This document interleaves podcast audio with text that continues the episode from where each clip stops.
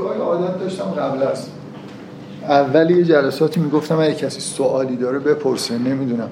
تا حالا تو این جلسات هیچ وقت نگفتم. الان نمی‌دونم بگم یا نگم. این نشون میده تو این جلسات بیشتر احساس کم بود وقت می‌کنم خب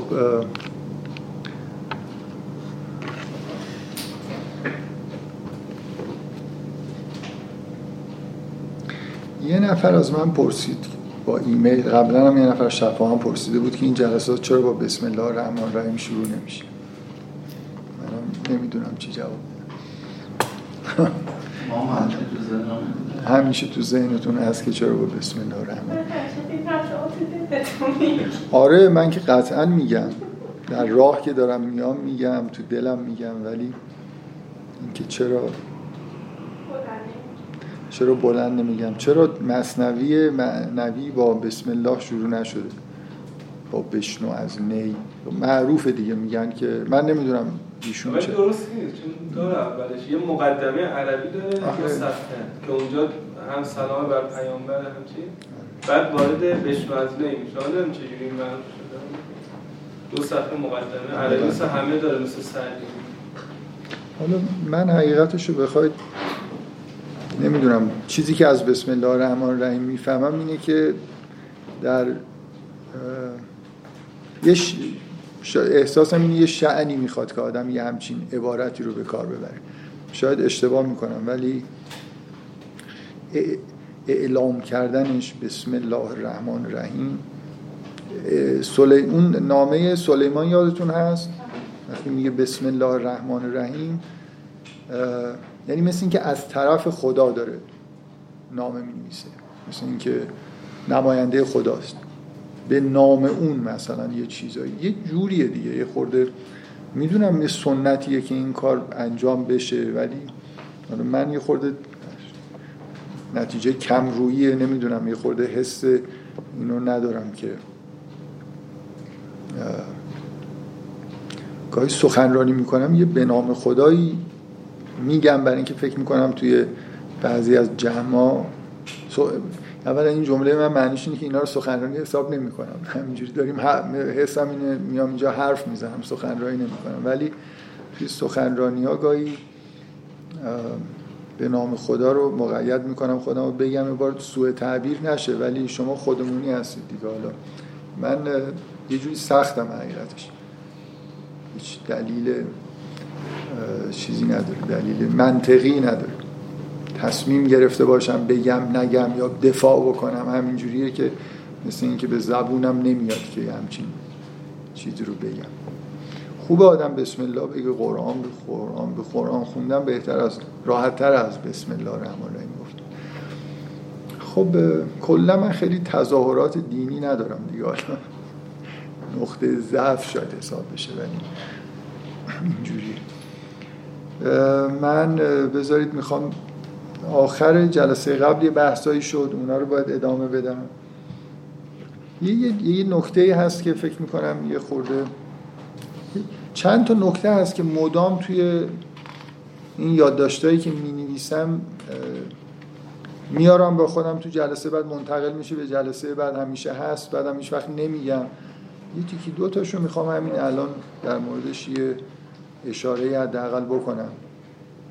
به اضافه اون بحثی که آخر جلسه قبل شد و ادامه بدم و یه موضوع فکر می‌کنم خیلی مهمی که در ادامه ترتیب مطالبی که داشتم می‌گفتم و تو این جلسه مطرح می‌کنم. از اول تا الان اگه یعنی جلسه 16 همه درسته؟ هشت جلسه در دوره اول برگزار شده هشت جلسه در این دوره. فعلا که اگر از تو این 16 جلسه بپرسیم که چی کار کردیم فکر می‌کنم چارچوب این دفاع اقلانی از دین رو در واقع یه جوری فراهم کردیم که نمی‌دونم موافق هستید یا نه. به نظر من اساسا چارچوب دفاع اقلانی از دین ساخته نشده. یعنی همه کسایی که در جهت دفاع از دین یه حرفایی می‌زنن که خب طبعا حرفای اقلانی می‌زنن به نظر من یه چیزایی رو رعایت نمی‌کنن. مثل من مثلا توی مفهوم اقلانیت که بحثایی که جلسات خیلی اول کردیم من تاکید خیلی خیلی زیاد کردم تو این که مثلا اقلانیت یه چیزیه که توش حالت رقابتی وجود داره. یعنی وقتی من احساسم اینه که چیزی رو نمی‌تونم صد درصد ثابت بکنم به طور اقلانی بنابراین مسئله این میشه که چه چیزی اقلانی تره به اندازه کافی توجیه داره. و خیلی وقتا این به نظر من رعایت نمیشه. اثبات می‌خوان یا یه عده سعی می‌کنن این چیزی رو اثبات بکنن. رقابتی بحث نمی‌کنن. یعنی یه نفر میاد یه سوالی رو مطرح می‌کنه در خلع. بدون اینکه معلوم باشه که از چه موضعی داره بحث می‌کنه. یه ایرادی می‌گیره در واقع یه تئوری رو زیر سوال می‌بره در حالی که خودش تئوری نداره و این یه جورای بیارزشه. ما اگه قصد تخریب نداشته باشیم قصد همدلی برای رسیدن به یه واقعیت هایی داشته باشیم دشمنی و نمی‌دونم این چیزا تو دلمون نباشه مسئله اینه که خب بالاخره اگه یه نفری حرفی زده و یکی فکر می‌کنه که یه مشکلاتی داره خیلی طبیعیه که خودش سراحتا بگه که تئوری داره نداره. اگه نداره به هر حال با یه جور سرشکستگی باید وارد بحث بشه. مثل اینکه خب من نمی‌دونم موضوع چیه ولی اینجای بحثت مثلا یه ایرادی وجود داره که توی تئوری های دینی تئوری های علمی کاملا اینجوریه. خیلی ها به مشکلاتی اشاره می‌کنن ولی نظرشون نیست که دارن تئوری رو رد می‌کنن بلکه دارن سعی می‌کنن که تئوری رو بازسازی بکنن باعث پیشرفتش بشن. بنابراین اینجوری که نگاه کنید شبهات همونطوری که کسایی که دیندار هستن به همدیگه می‌رسن ممکنه یه مشکلاتی رو از همدیگه بپرسن بدون اینکه قصد تخته و تخریب داشته باشن همه کسایی که تئوری رقیبی ارائه نمیدن توی همچین موضعی در واقع دارن قرار می‌گیرن. مثل اینکه قصد بازسازی دارن نه آسیب زدن به مبنا. اگر میگم تئوری رقیبی رو مطرح نکنن. این خیلی این چیز خیلی مهمیه. بعد تو این جلسات جدیدتر بیشتر در واقع حول حوش این که از چی می‌خوایم دفاع بکنیم. دین معنیش چیه؟ فرقش با عرفان چیه؟ من چیزی که روش تاکید کردم این بود که عرفان حالا اینا کاملا اصطلاحاتی که به معنی های مختلف میشه به کار برد. عرفان اینه که من به وجود خدا اعتقاد پیدا کرده باشم و یه شوقی داشته باشم که باش ارتباط برقرار بکنم و از اون طرف دین اینه که اعتقاد به اینه که به طور متقابل خداوندم برای ارتباط با بشر یه تمهیداتی در واقع داشته کارهای انجام داده. در واقع دین بیشتر مسئله اعتقاد به وحی ارتباط خدا با انسان که این تلاشی که ما می‌کنیم یه جوری در واقع اونورم یه نت بلکه حالا توحیدی نگاه کنید این شوق ما نتیجه شوق از اون وره شوق خالق از تلاشی که ما می‌کنیم در واقع یه جوری نتیجه تلاشی که از اون ور میشه. و اینا رو خلاصه بحث کردیم که فکر می‌کنم اینا خیلی لازم که معلوم باشه که اصلا این مفهوم کاری که می‌خوایم انجام بدیم دقیقا چی از چه چیزهایی دفاع می‌کنیم. امروز بیشتر در واقع بحث درباره همینه که چه چیزهایی رو لازمه که ازش دفاع بکنیم. من برای اینکه این موضوع رو یه در واقع به یه چیزی حداقل تو ادبیات فارسی ارتباط بدم شما یه این یه نفری رو تصور بکنی که حالا ناگهانی یا غیر ناگهانی خدا رو کشف کرد. می‌دونه که خالقی داره می‌دونه که همه این چیزهایی که توی زندگی چیزهای خوبی که تو زندگی داره همه از یه جایی اومده و یه جوری دیوانوار مثلا میل داره که ارتباط برقرار بکنه. بدون اینکه مثل اینکه در اطراف خودش حس می‌کنه می‌دونه که هست می‌دونه که میشه ارتباط برقرار کرد. اگه من حرف بزنم می‌دونه که سخن گفتن منو اون به من داده. اگه من می‌تونم بشنوم اونم یه جوری سمیع بودن جزو صفاتش هست که در من ظاهر شده. اگه یه همچین شهودی یه نفر بهش رسیده باشه که توی قرآن این حالت رو شما توی ابراهیم می‌بینید که نوجوانه ولی یه عبارتی رو به کار می‌بره. خیلی عبارت جالبیه که این, این, که می‌دونه می‌بینه که خداوند سخنش رو میشنوه بلکه بیشتر می‌بینه که خداوند جوابش هم انگار میده. و به بتپرستا میگه که در بحثی که باشون داره میگه مگه نمی‌بینید که اینا جواب شما رو نمیدن؟ ولی خودش می‌دونه که وقتی با خدا حرف می‌زنه به یه معنایی در درون خودش انعکاس در واقع پاسخ خداوند رو به وضوح می‌بینه. حالا یه همچین آدمی رو تصور بکنید که شروع کرده به سخن گفتن و انگار نمی‌دونه چی کار باید بکنه که با خدا ارتباط برقرار بکنه. و دین در واقع پاسخ این شوریه که یه آدم آدمی که به عرفان رسیده حالا با دین می‌تونه در واقع راه خودش رو بهتر پیدا بکنه. توی ادبیات توی مصنوی قطعه خیلی خیلی معروفی هست که میگه دید موسی یک شبانی را برا کو همی گفته خدا و ای اله تو کجایی تا من شبم من چاکرت چارقت دوزم کنم شانه سرت. یه حس اینجوری توش هست. یه آدمیه یه شبانیه. مثل کشف کرده. می‌دونه خدایی هست می‌خواد یه توی وجودش محبت نسبت به خدا هست می‌خواد یه کاری بکنه. مثل اینکه نمی‌دونه چی باید بگه. یه خورده پرت و پلا میگه مثلا در حد فهم و شعور خودش. خیلی به نظر من این داستان یه حس خوبی توش هست از اینکه چرا دین باید باشه. برای اینکه به یه همچین آدمی انگار آموزش بده که چجوری حرف بزن همه آدما نمی‌تونن اونجوری که جا به جایی که ابراهیم رسید با اون شناخت شناخت های سطح پایین تر بیان های غیر بلیغ وجود داره و خیلی برای این آدما می‌تونه جذاب باشه که مثلا یکی بیاد نماز یادشون بده. یکی بیاد مثلا دعا کرد دعای خوب رو ببینه. مثلا قرآن یکی از چیزهایی که به ما یاد میده دعا کردن. خیلی دیگه نمیشه از این حد شما قرآن بخونید ابراهیم همیشه تقریبا همه جاهایی که به ابراهیم اشاره میشه توی قرآن ابراهیم یه دعاهایی می‌کنه. خیلی خوب حرف می‌زنه با خدا. اکثر پیامبران توی قرآن یه کلام های خطاب به خدا دارن. یه جوری مثل آموزش اینی که ما چجوری باید با خدا حرف بزنیم. ولی آموزش معمولا غیر مستقیم میده. یعنی در قالب داستان میاد نه در قالب اینکه مثلا یه مقاله اونجا باشه که آداب سخن گفتن با خدا اول بگید بسم الله الرحمن الرحیم بعدا چی و همجی علکی ربطش دادم به موضوع بسم الله الرحمن خب شما پس موسا رو تبرئه می‌کنید.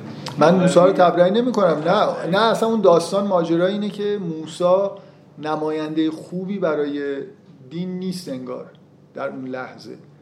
که این این جمله داستان که همه احتمالا تو ذهنتون هم هست که تو برای وصل کردن آمدی نه برای فصل کردن آمدی. دین اومده که این آدما رو این آدمایی که این مقدمه رو طی کردن شوق رو پیدا کردن وصل بکنه. نه اینکه حالا به دلیل اینکه یه چیز بدی داره میگه یا خوب دعا نمی‌کنه تخته بشه. چون اونجا موسی خورده با تشدد مثلا باش خشن برخورد می‌کنه دیگه. در حالی که این خیلی مهمه که این تا اینجاش اومده. دین از اینجا به بعدش رو باید تکمیل بکنه. یعنی فرم مثلا سخن گفتن عبادت کردن اینا رو یاد بده به آدمی که این شکلی این خیلی این موضوعی که من دارم میگم این, این اون چیزیه که نه این داستان موسی و شبانا این موضوع که عرفان مقدمه بر دینه حالا به این سراحت شاید نگفته باشم ولی تو حرفان بوده. خیلی خیلی نکته مهمی. تو این بحث‌های دفاع اقلانی از دین. ببینید واقعیت اینه که راه درست برای رسیدن به دین اینه که یه نفر اول این مقدمه رو طی کرده باشه. یعنی مثل اینکه یه نفر واقعا در درون خودش ما الان یه راهی رو از اول تا اینجا اومدیم که اولش مثلا فرض کنید به یه دلایل حالا به اصطلاح عقلی. سعی کردیم بیان بکنیم که مستقل از اینکه کسی به من گفته باشه یا نه من می‌تونم کشف بکنم که خالقی هست. اینجوری نیست که کسی قرار نیست بیاد به من بگه که خدایی هست. من باید کشف کنم. مثل همین شبان. حالا فرض کنید واقعا یه شبانیه که هیچ سابقه آموزش دینی نداره. خودش رفته توی طبیعت حالا با نه با استدلال عقلی و فلسفی با نگاه کردن به دنیا مطمئنه که خالقی هست و ربی هست و این عشقش رو هم پیدا کرده که ارتباط برقرار بکنه. اگه اینا مستقل از آموزش دینی در یه نفر به وجود اومده باشه این دین خیلی در واقع در توی زندگی این آدم تو جای مناسب خودش میشینه. و حالا شما این شبان رو در نظر بگیرید که حالا فرض کنید سواد عربی هم داره قرآن رو خونده و می‌دونه که این کلام چیز یاد گرفته حرف زدن با خدا یاد گرفته داستان های پیامبران رو خونده. کلی مثلا فرض کنید این که خداوند خب یکی از چیزهای لذت بخش قرآن جاهایی که خداوند این پیامبران رو ستایش می‌کنه. مثلا بهش میگه میگه به به. مثلا عجب نعم العبد انه عباد میگه عجب مثلا بنده خوبی بود. عواب بود. یه به یه صفاتی یا مثلا سلام علی نوح فل العالمین. اینا خیلی برای آدمی که که ما هم سعی کنیم مثل اونا باشیم ببینیم خدا از چه رفتارهایی خوشش میاد چه جور سخن گفتن رو دوست داره. یه آدمی که اون مرحله اول عرفان رو در درون خودش طی بکنه اون وقت دین میاد سر جای خودش تو زندگی این آدم میشه. حالا یه نفر بیاد یه شبهه مطرح بکنه در مورد دین برای این شبان. بگه مثلا فرض کنید شکر خوردن زیاد مثلا گفتن که یک یک نفر از کسایی که بعدا اومدن و جزو تابعین بودن و امام محسوب میشن که شما لابد قبول داری و اینا گفته که شکر هر چقدر بخوری اشکال نداره ولی الان مثلا علم نشون داده که شکر اشکال داره. فکر می‌کنید عکس العمل این شبان چیه؟ من ببین ما داریم سعی می‌کنیم که با یه بررسی های معقولی به جایی برسیم. من می‌خوام اون حس اینکه اگه یه نفر به عرفان رسیده باشه پیام وحی بهش رسیده باشه و این رفته باشه مثلا قرآن رو خونده باشه و اون چیزی رو که می‌خواد برای زندگی خودش تو قرآن پیدا کرده. چی می‌خواد؟ اینکه چجوری با خدا ارتباط برقرار بکنه. خدا دنیا رو چجوری می‌بینه؟ انسانها رو چجوری قضاوت می‌کنه؟ این چیزیه که یه آدمی که به طور مبهم ایمان پیدا کرده ولی نه به صورت به اصطلاح تفصیلی. شاید تا آخر عمرش هم همینجوری این احساسش نتونه اینو به جایی برسونه که چجوری چجوری عبادت بکنه و خدا رو اونجوری که باید بشناسه. وحی بهش کمک کرده و یه رابطه خیلی جالبی با خدا برقرار کرده در اثر عبادت هایی که یاد گرفته درست سخن گفتن با خدا. عرفانش تکمیل شده با دین. مثل اینکه یه استاد بزرگی اومده باشه شکل داده باشه به نیازها و خواسته ها و حسای گنگی که در درونش بوده. خب واقعیت اینه که این, این آدم تحت تاثیر شبه قرار نمی‌گیره. یعنی شما حتی اگر از تو متن همون قرآنی که این آدم در اثرش هدایت شده و عبادت کرده و اینا بیاد بگه این آیه یعنی چی؟ این آیه غلطه؟ سه تا آیه بیاری ده تا آیه بیاری. نیومده. مواجهش با دین اینجوری نیست که یه سری گزاره است که مثلا فرض کن اینا همه درستن غلطن. یه چیزی می‌خواسته یه نیازی داشته این رو توی قرآن پیدا کرده. از من بپرسید یه همچین آدمی ممکنه توی انجیل هم همون نیاز خودش رو برطرف بکنه. حالا یکی بیاد بگه آقا تسلیس نمی‌دونم فلان این تو می‌دونی این انجیلا نمی‌دونم فلان قطع بودن این چهارتا رو کلیسا در قرن فلان انتخاب کرده و اصلا معلوم نیست چرا اینا رو برداشتن و انجیلای دیگه هم پیدا شده. چرا اونا رو نمیری بخونی؟ خب این چهارتا رو خونده و به اصطلاح ببخشید به اصطلاح آمیانه حال کرده. عرفانش تکمیل شده یه ارتباط عمیقتری پیدا کرده با خدا. زندگیشو داره می‌کنه. و فکر می‌کنم یه همچین آدمی آسیب نمی‌بینه در اثر تیپ مثلا ایرادایی که به, مسا... به متون دینی گرفته می‌گیرن یا به بعضی از مسائل دینی. و این درسته. من چیزی که هی یادداشت می‌کنم که بگم اینکه راه درست دیندار شدن اینه که یه آدمی واقعا یه مراحلی رو در درون خودش باید طی کرده باشه. مثل اینکه به, ار...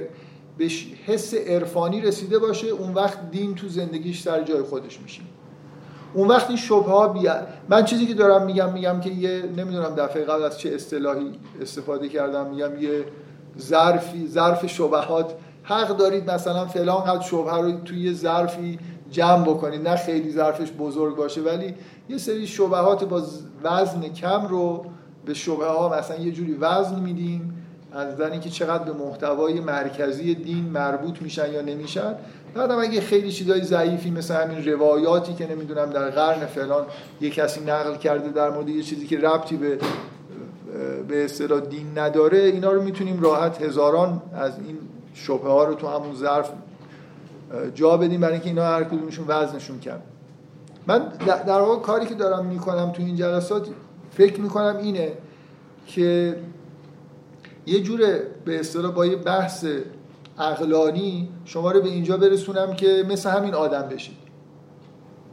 این این شبان در صورتی تحت تاثیر قرار می‌گیره از این شبهه که یه مرد دیندار عارفی که از این خیلی جلوتره بیاد بهش بگه تو از من عقب افتادی برای خاطر اینکه من فلان کتاب خوندم تو این کتاب خوندی. می‌دونی می‌خوام بگم که یا یا آدمی بیاد بگه من یه راه بهتری برای ارتباط با خدا یاد دادم به من. بیا این, این کار چرا اون کارو می‌کنی؟ این کارو بکن. چرا مثلا مثلا یه عارف مسلمانی بیاد بگه آقا تو علت اینکه پیشرفت می‌کنی اینه که زیاد با اسما و حسنا سر کار نداری. این که از علامه هی من اینو چندین بار تا حالا نقل کردم دومین بار تو این جلسات. از علامه تبا پرسیدن که ویژگی اسلام مثلا چیه در مقابل مسیحیت؟ میگه اسلام اسما و حسنا داره. باور کن 99 درصد آدما 99 درصد چیه؟ اونا که شبهه درست می‌کنن که هیچی اصلا نمی‌فهمن یعنی چی که مزیت اسلام اینه که اسما و حسنا داره. توش خیلی صفات مثلا تو قرآن یا عالم صفات خدا به تفصیل مثلا گفته شده در حالی که در کتاب های مقدس دیگه اینجوری نیست. خود مسلمان ها به نظر من نمی‌فهمن که این همه مثلا از مسلمان ها در مقابل مسیحیت مثلا احکاممون بیشتره. چه می‌دونم یه چیزایی چی ممکنه بگم بپرسید برید آزمایش کنید از افراد دیندار و روحانیون اینا. بپرسید که مزیت اسلام چیه؟ ببینید چی بهتون میگن در مقابل مسیحیت. ولی یه آدمی که اون عرفان رو در واقع انگار در درون خودش داره آره همینو می‌خواد دیگه. مزیت اسلام اینه که انجیل رو که من می‌خونم اینا توش نیست. اینو که می‌خونم یا صفات یاد می‌گیرم. تفصیلی تر مثلا خدا رو می‌بینم. مثلا علامه طباطبایی بره به پاپ بگه که بابا من از تو جلو افتادم و ببین برای خاطر اینه که من اینجوری این کتاب رو می‌خونم اینجا مثلا عبادت می‌کنم. حالا بنابراین کاری که من دارم می‌کنم اینه که خیلی با کندی در واقع به یه همچین حسی برسیم که چیا واقعا باید آسیبزا باشه برای اعتقاد دینی. برای خاطر اینکه اعتقاد دینی اصلش اینه که یه راهی برای ما در به سمت خدا باز بکنه. فرعش اینه که مثلا یه جامعه ایجاد بکنه که بشه توش مثلا راحتتر عبادت کرد یا یه کارا یا یه در یه دنیایی زندگی بکنیم اینا هم جزو حداقل در ادیان ابراهیمی مسئله اجتماعی هم هست. ولی فرع بر اینن که ما نهایتا چیزی که از دین انتظار داریم اینه که پاسخمون نیاز درونی ما به ارتباط با خدا باشه. حالا نکته اینه که ما چند درصد آدم داریم که اینجوری به دین می‌رسن؟ مثل این شبان.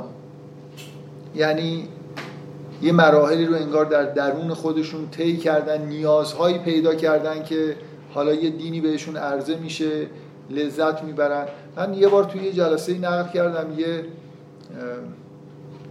توی دانشجو که بودم اوایل دانشجو یه جای زندگی می‌کردم یه مسجدی می‌رفتم. بذارید اشکال نداره اون دفعه کنم نگفتم ولی الان بذارید با اسم و مشخصات بگم.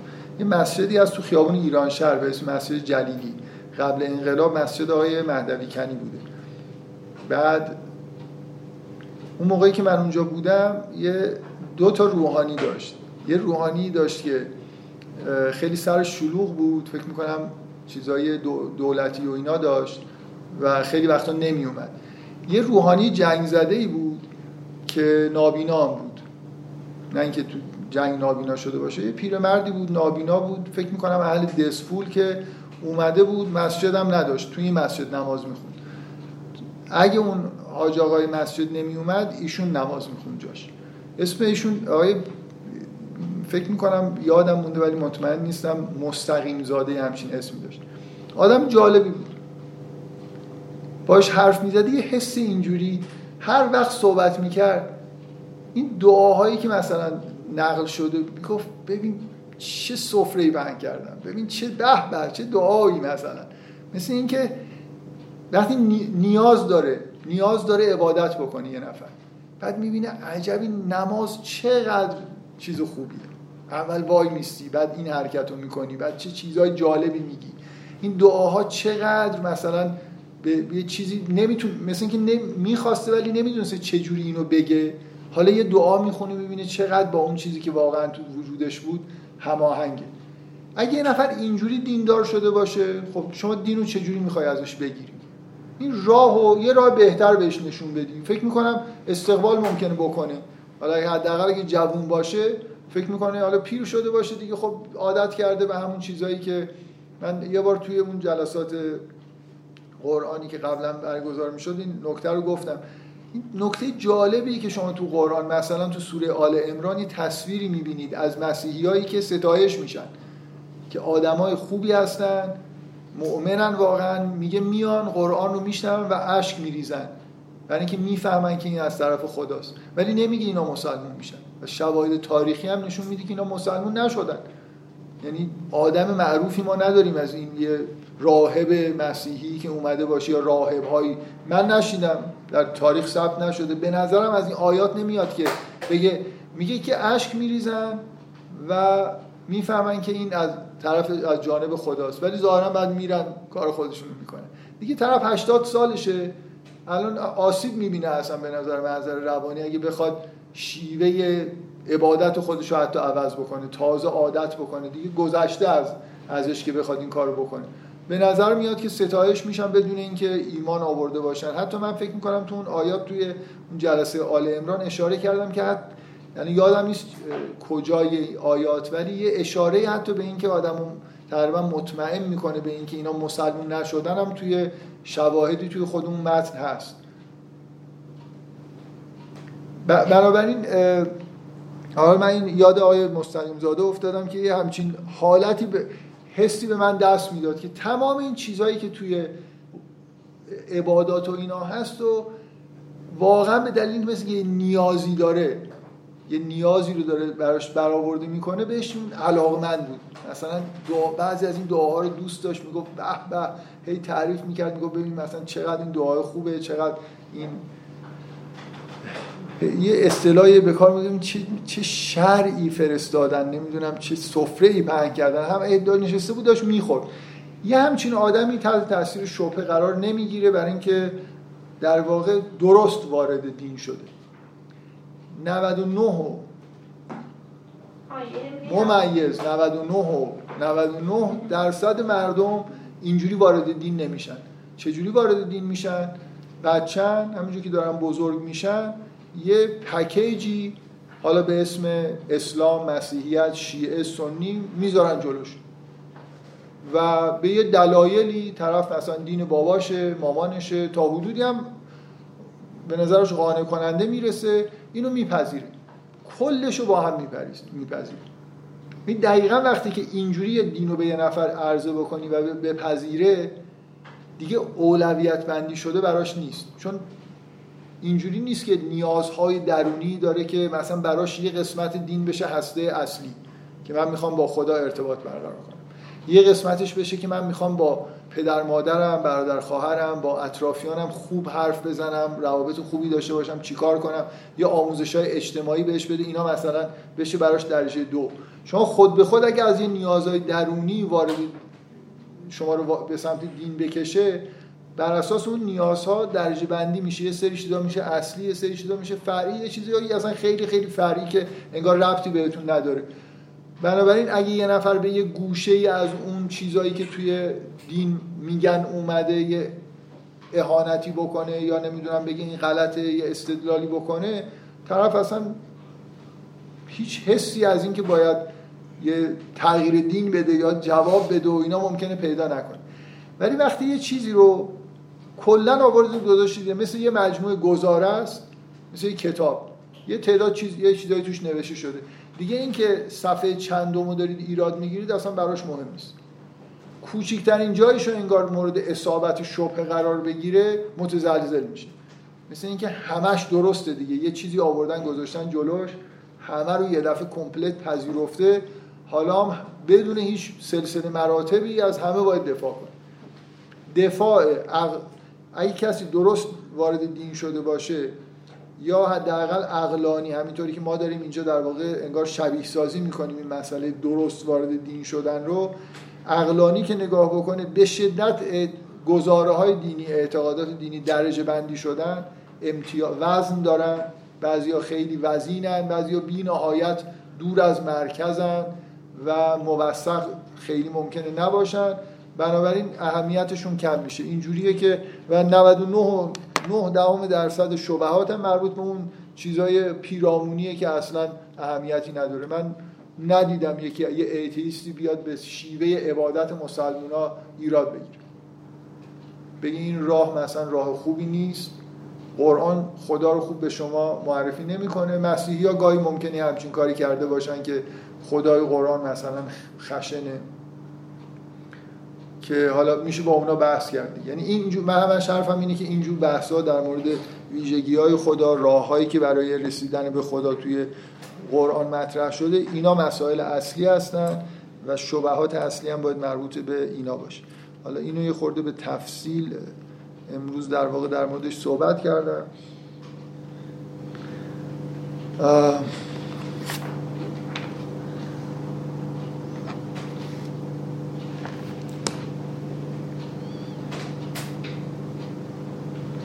اینجا هم یه چیزی نوشتم که همین در واقع ادام همین بحثیه که الان گفتم. اینکه یه آدمی یه دیندار یه آدمی که به درستی وارد دین شده و در اثر مواجهه با دین پذیرفتن یه دین عمل کردن به یه دین صاحب تجربه های دینی و عرفانی شده.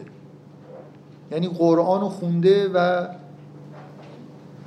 اون حسای مثلا عرفانی شکوفا شده. یه لحظه هایی پیدا کرده که نزدیک شده به خدا. اینو درک می‌کنه که شناختش نسبت به خدا بیشتر شده. از طریق دین جهان رو بهتر شناخته. دیندارایی که اینجوری هستن اصلا یه جوری ضد ضربه میشن. یعنی اصلا ببینید اصلا زندگیشون خارج از این میشه که حتی بخوان خیلی تجدید نظر بکنن. یه واقعیت کلا این بحثای که بیایم درباره نمی‌دونم جزئیات یا حتی کلیات. ببینید به نظر من خیلی از دیندارا ممکنه وضعیتشون اینجوری باشه که به یه آرامشی نسبت به دین خودشون رسیدن. برای اینکه از طریق اون دین به اون چیزی که می‌خواستن رسیدن. واقعا اگه صادقانه بخوام بگن مطمئنم نیستن که این بهترین دینه. یه مسیحی ممکنه از طریق مسیحیت به یه رابطه خیلی خوبی با خدا رسیده باشه. لزومی نداره اعتقادش این باشه که اسلام غلط درسته یا دین دیگه بهتر از این وجود داره یا نه. مثل اینه که من یه هزاران غذا وجود داره. حالا یه بعضیاشون بهتر از خوشمزه ترن یا مغذی ترن حالا من یه غذایی به دستم رسیده خوردم خوشم اومده. شما این این سلیقه ما نسبت به غذاها چجوری ایجاد میشه؟ تقریبا اینجوریه که هر چی که از بچگی خوردیم به نظرمون خوشمزه میاد دیگه. یه مثل اینکه یه سنینی هست سنین پایینه که اصل کاری که در واقع آدمیزاد داره می‌کنه مهمترین کاری که یه بچه می‌کنه غذا خوردن. چون هنوز جسمش تکمیل نشده باید غذا بخوره مثلا قد بکشه و بزرگ بشه. تو همون موقع به طور طبیعی خیلی از غذا خوردن لذت می‌بره. حالا هر چی بذاری جلوش لذت می‌بره. بعدم همینا عادت های غذاییش میشه چون اگه برید مثلا هندوستان غذای هندی بخورید احتمالا تعجب می‌کنید که اصلا چجوری اینو قورتش میدن یه همچین چیزی رو با این مقدار ادویه. و نگاه می‌کنیم این غیر از اون هیچ غذایی از گلوشون پایین نمیره. فقط همونو که از بچگی بهشون دادن با همون مقدار فلفل و ادویجات و اینا به نظرشون جالب میاد. ما هم همینطور. یه یه نمونه خیلی واضحش اینه که اکثر آدما احساس می‌کنن که مادرشون آشپز خیلی خوبیه. از دستپخت مادرشون برای اینکه همون از بچگی خوردن تو اون لحظه هایی که خیلی لذت میبردن از اون کتلتی که مامانشون هیچ که مثل مامانشون کتلت مثلا داره خورش قیمه مامانشون از همه خوشمزه تر همه هم همینطوری هم. حالا یه همچین وضعیتی در مورد اعتقادات دینی هم به یه معنایی هست یه نفر از سنین پایون موقعی که اوج مثلا احساساتش بوده با یه دینی بزرگ شده و به اندازه کافی لذت برده و یه تجربه هایی کرده.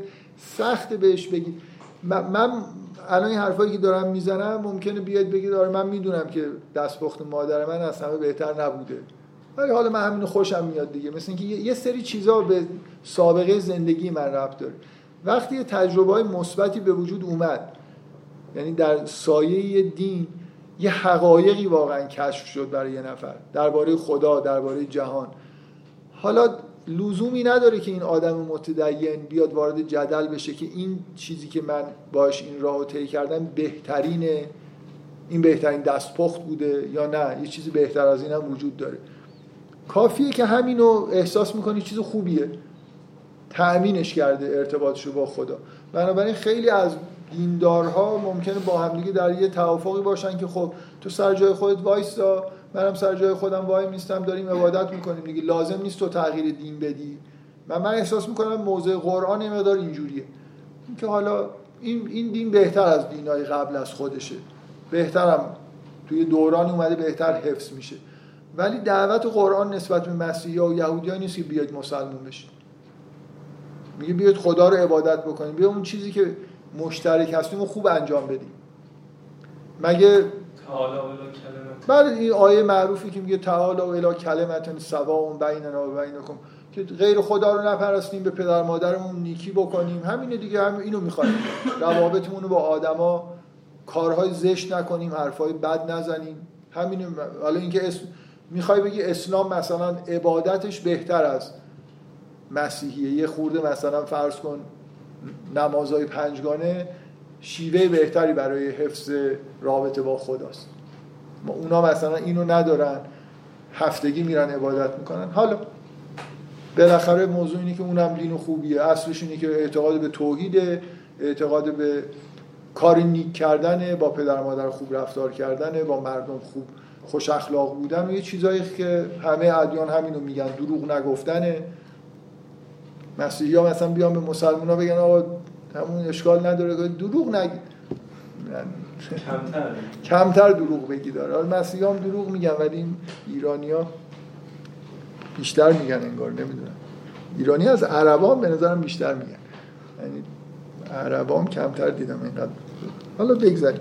به هر حال این این بیان در این چیزی که الان توی اولین جلسه گفتم بیان احساسی اون حرفای با چارچوب اقلانی که تا حالا زدم که به اینجا رسیدیم که یه هسته های مرکزی هست وزن دارن چیزا اصلش اینه که واقعا یه نفر اگه به طور طبیعی از راه درستش وارد دینداری شده باشه لازم نیست که این چیزا تو ذهنش باشه. خود به خود اینجوری رفتار می‌کنه.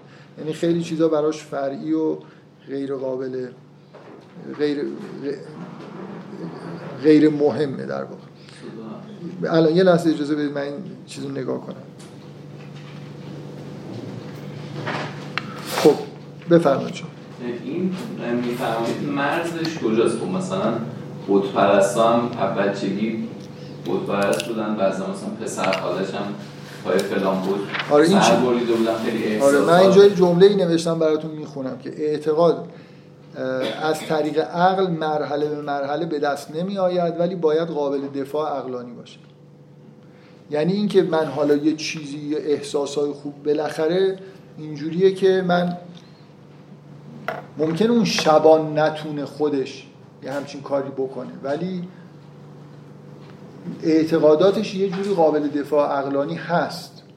می‌خوام بگم صرف اینکه حالا هر اعتقادی به یه نفر گفتن لذت برد به مشرکین به تجربه دینی و عرفانی و اینا که به اون صورت نمی‌رسن. ولی خب ممکنه توی مراسمی احساسات خوبی بهشون دست بده مسئله اینه که قابل دفاع عقلانی بودن به عنوان این خودش یه مفهومی. یعنی بشه با کلام بالاخره یه نفر بیاد به اصطلاح حجت بیاره برهان بیاره نه حالا به این معنای خاص امروزیش و از عقیده خودش بتونه دفاع بکنه. نه هر کسی ولی بدونه که این قابل دفاع هست یا نه. نمی‌دونم منظورم رو می‌فهمید لزومی نداره. هر آدم دینداری بدونه که بتونه از عقاید خودش دفاع بکنه. ولی باید بدونه که اینا قابل دفاع عقلانی هست. بالاخره یه مثلا فرض کنید چیزهایی شنیده باشه که چرا مثلا عقلانیه که به خدا اعتقاد داشته باشیم. نمی‌دونم. اگه می‌خوایم با هم دیگه بحث بکنیم باید بالاخره بین الاذهانی باشه دیگه. همه این چیزا چی میگن درونیه. حالا اینکه مرزش کجاست اینکه من الان دارم میگم که توحید و عرفان اون چیزایی که گفتم فرضم بر اینه اینا یه چیزایی که در درون طی میشه. عقل و یه مقدار اگه به معنای گزارهای فرمال و این حرفا نگیرید اون شبان یه استدلالی پیش خودش داره. یه راهی رو در درون خودش طی کرده برای کشف حقیقت. که حالا دست و پا شکسته می‌تونید ازش بپرسید که چرا به خدا اعتقاد داره. می‌دونید اینجوری نیست که نش مشرکین شنیدن یه چیزایی. دقیقا یه پکیج رو پذیرفتن. در درونش کسی نرفته مثلا به حبل برسه. می‌دونید منظورم؟ دقیقا شرک مشکلش تقلیدی بودن بوده و هست. همه عقاید مشرکانه اینجوریه که از درون نمیشه بهش رسید. این آدمایی که من دارم توصیف می‌کنم آدمایی هستن که نه با استدلال عقلانی به معنای چیزی که بتونن بنویسن و بیان بکنن ولی در درونشون یه راهی به سمت حقیقت رو طی کردن که اگه باش حرف بزنی می‌تونی در بیاری. ممکنه بگی که الان این مثلا میگم میگن که برهان صدیقین. یه چیز معروفی برهان صدیقین توی حکمت اسلامی مثل این جام مقدس توی مسیحیته. مثل اینکه یه چیز گم شده است. یه جایی گفته شده که یه برهانی وجود داره به اسم مثل برهان صدیقین کسایی که صدیقن از یه راهی به خدا می‌رسن. بعد حکما مثلا ابن سینا ملا صدرا اینا یه استدلالایی رو میگن این این برهان صدیقین مثلا معروف ترینش اینه که ملا صدرا یه استدلال عقلی آورده که موضوع اینه که برهان صدیق یا آدم صدیق یه راهی در واقع یه چیزی رو می‌بینه. خیلی بشینی باش حرف بزنی شاید بفهمی که اونو چجوری میشه به زبان به کلام منطقی ترجمه کرد؟ ولی خودش ممکن نتونه این کار بکنه. مشرک برهانی نداره در درونش راهی طی نکرده. همون جوری مشرک شده. ببخشید که دیندارا اکثرا دیندار میشن. یعنی از همون راهی که از بچگی یه چیزی جلوش گذاشتن پذیرفته. و مشرکین هم ببینید همینجوری مثل دیندارای امروزی خیلی حساسن. اگه حتی یه نفر توی روستاشون باشه که توی اون مجالسشون شرکت نکنه هم ناراحت میشه برای اینکه متزلزلن دیگه. برای اینکه اون دینشون به یه جای خوبی تو وجودشون چیز نشده. چی نشده؟ شما کلم لینک نشده. لینک نشده. انگلیسی شما من خودم می‌تونستم غلاب نشد آویز نشد. آره وصل نشده. یه ثباتی در درونشون نیست. یه این این شبان یه آدمیه که دیگران عبادت بکنن نکنن مسلم باشن تنها شده باشه تو دنیا. خب کار خودشو داره می‌کنه دیگه.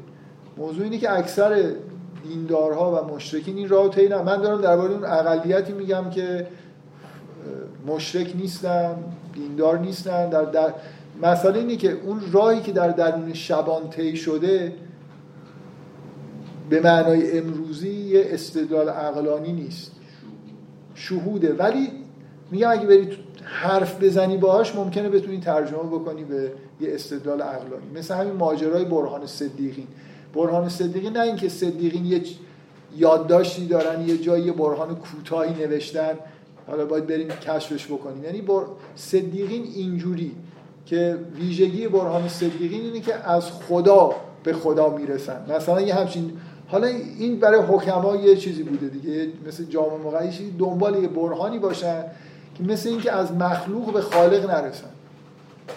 برهان نظم شما مخلوقات رو می‌بینید و پی می‌برید که خاله از این ور شروع می‌کنید به اون ور می‌رسید. صدیقین از خدا به خدا می‌رسن.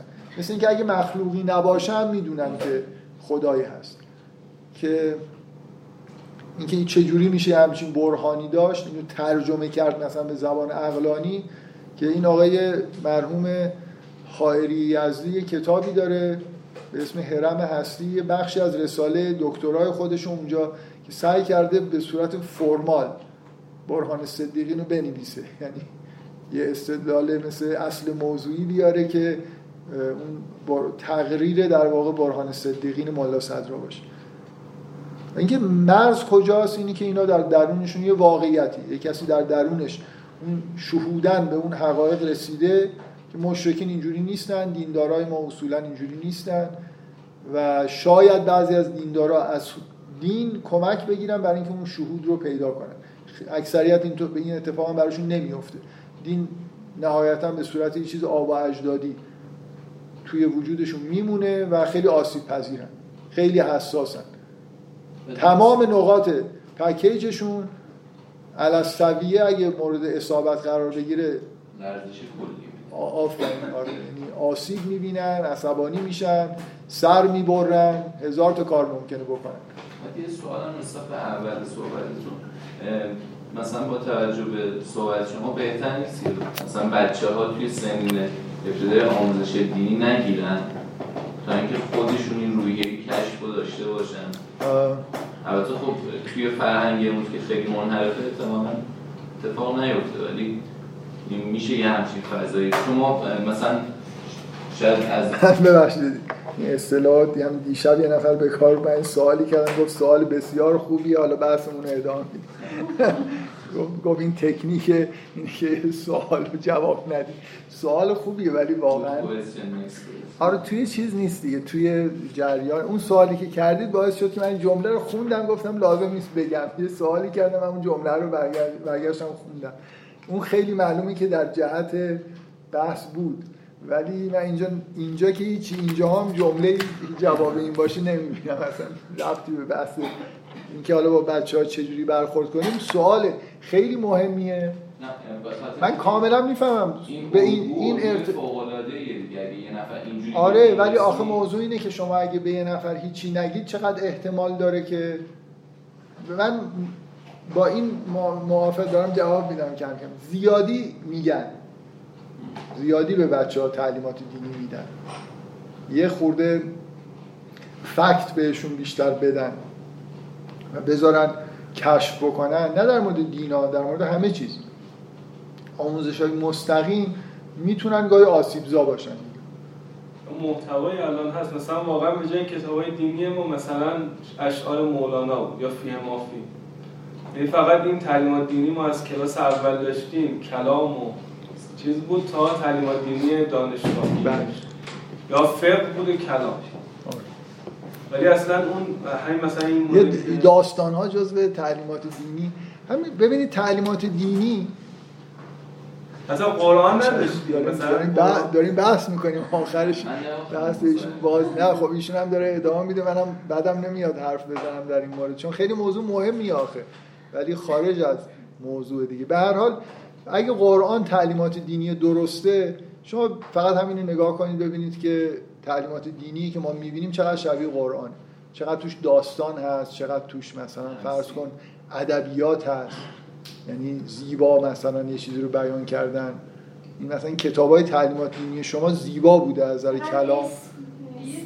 اصلا, اصلا بابا پیامبر من که آدم مذهبی همیشه بودم این کتابا رو فقط شب امتحان خوندم.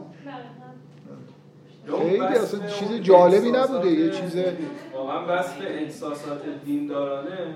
مثلا مولانا مثلا میگه قرآن بله آره. گفته لذت تخصیص تو وقت خطاب آن کند که ناید از صد خم شراب. مثلا هر کی رو بخونه دوست داره یه بار قرآن رو بخونه مثلا تعلیمات اینمون بیشتر شبیه تورات بوده اصلا اسلام بیشتر شبیه یهودیت شده دیگه. نیست؟ اسلام کلا در مقایسه با بین مس... قرار یه چیز میانه باشه ولی خیلی گرایش به شرعیات و اینا پیدا کرده. فاجعه است تعلیمات دینی ها من خیلی سوال خوبیه ولی ادامه میدیم. بالاخره شما خودتون بچه هاتون هر جوری می‌تونید نجات بدید. ولی یه بار جان. یه بار مثلا خارج از جلسه. آره من آخه متخصص این کار نیستم واقعا. نه یه آدم مثلا نه یا این این خیلی چیزه. خیلی به نظر من یه آدمی باید این بحثا رو بکنه که با بچه ها درگیر بوده و تجربه داشته باشه. همینجوری تئوری نمیشه این کاری کرد. من فعلا اون بچه‌م چهار سال و خورده ایشه هیچ تعلیمات دینی بهش ندادم. فعلا تا, تا الان ندادم فکر نمی کنم به توی روایت معروفی هست نمی‌دونم درسته یا غلط ولی میگه که تا هفت سالگی بذارید بچه ها بازی کنن.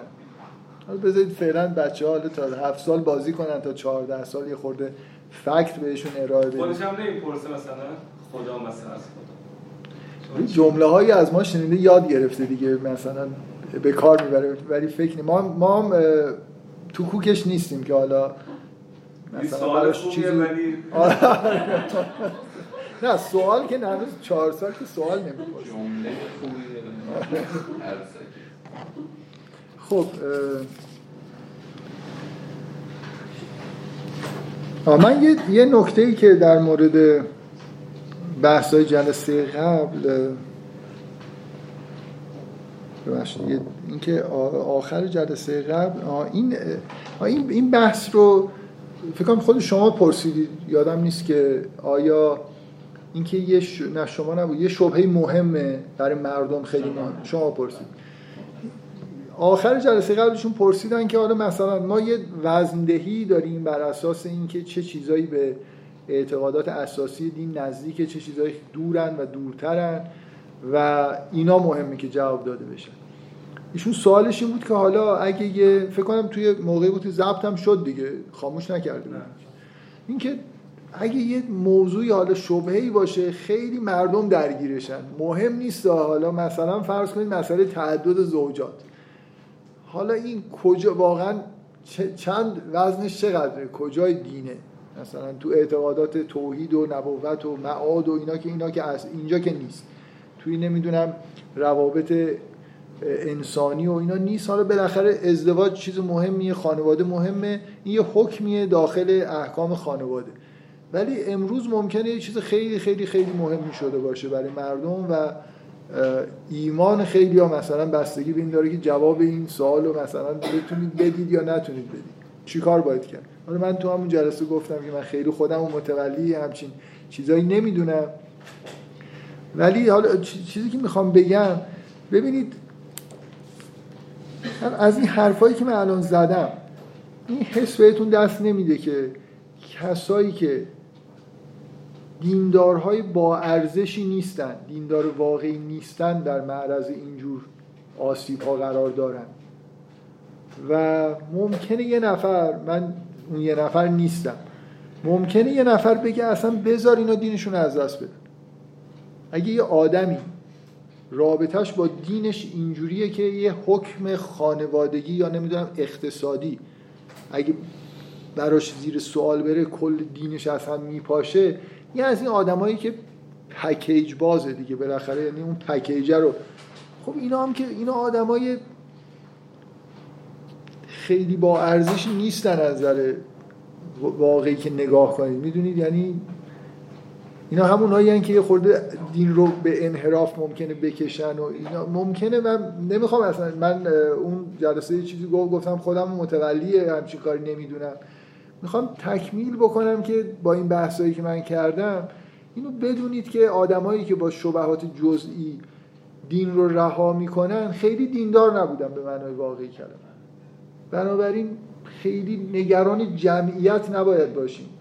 الان صد هزار تا مسلمون واقعا دیندار بهتر داشته باشیم یا یه میلیارد که توشون هزار نفرم اونجوری نیست. می‌دونی؟ یعنی جمعیت زیاد خیلی هم نباید ما رو نگران بکنه. ولی خب بالاخره اگه بشه یه مسائل این شکلی رو هم در موردش بحث کرد خوبه. من نمی‌خوام بگم که مردم رو رها بکنیم که حالا واقعیت اینه که اکثریتشون شاید ظرفیت اینو دیگه نداشته باشن که از طریق درست وارد هیته دینداری بشن. ولی بالاخره این ارزش گذاری این دیندارا در اساس همون مدلی که مسائل دینی رو وزن میدیم وزن دارن اگه یه دینداری تو مرکز باشه تا اینکه یه آدمایی که در حاشیه قرار دارن که دسته به اینکه چقدر حس و تجربه دینی دارن واقعا خودشون به یه حقایقی رسیدن. اینکه تقلیدی یه چیزایی رو پذیرفتن خیلی وقتا درد سرساز حالا من امروز بحثی که باید در واقع در ادامه بحث جلسه قبل مطرح بکنم مربوط به این میشه که این وزندهی که چه شبهاتی در واقع از چیزن شبهات با وزن بیشتر هستن کدومشون با وزن کمتر فکر می‌کنم که نکته غیر از بحثی که کردم محتوایی بوده تا حالا اینکه چه چیزهایی در مرکز بحثای دینی قرار می‌گیرن با تصوری که از دین به معنای درست باید داشته باشیم و چه چیزهای فرعی و خیلی دور از مرکز هستن. نکته دوم که تا حالا اشاره کردم بهش مفصل در موردش بحث نکردم اینه که چه چیزهایی رو اصلا ما دین حساب می‌کنیم. الان فعلا با تمرکز این که درباره اسلام داریم صحبت می‌کنیم. اصلا خب یه چیزی که مسلمه اینه که در مرکز متون دینی ما قرآن قرار داره. بعد یه سری مثلا روایات تاریخی هست. یه سری روایات هست که پیامبر یا امام ها چیزهایی گفتن و ثبت شده. صلح یه چیزهایی گفتن. روحانیون بالای منابر یه چیزهایی گفتن.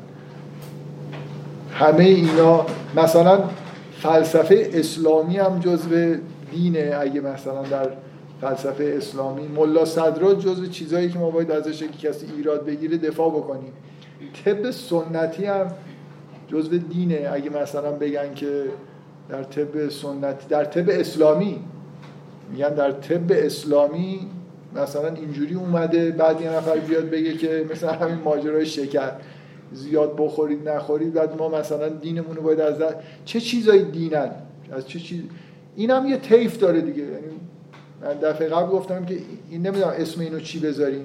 میزان موثق بودن یه گزاره. اینکه چقدر واقعا به دین ربط داره. تو خود اینکه قرآن من تا حد تقریبا با اطمینان کامل احساس می‌کنم که جزء دینه. بعد همینجور درجه این وساقت میاد پایین وقتی که روایات متواتر دارم روایات یه گزاری های توی علم به اصطلاح حدیث شناسی هست که حدیث مثلا نمی‌دونم صحیح حسن همینجور نامگذاری میشه بر اساس اینکه چقدر موثقه از نظر تاریخی سلسله روات رو می‌شناسیم کی نقل کرده. حالا به نظر من علم حدیث خیلی خیلی در دوران مدرن می‌تونه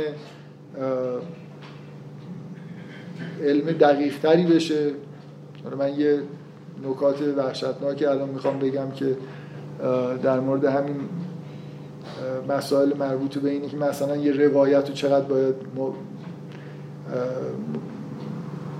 جزء دین حساب بکنیم نکنیم اگه ازش دفاع بتونیم بکنیم یا نه چقدر اهمیت داره فقط مسئله سلسله روات یا چیزای دیگه هم ممکنه باشه.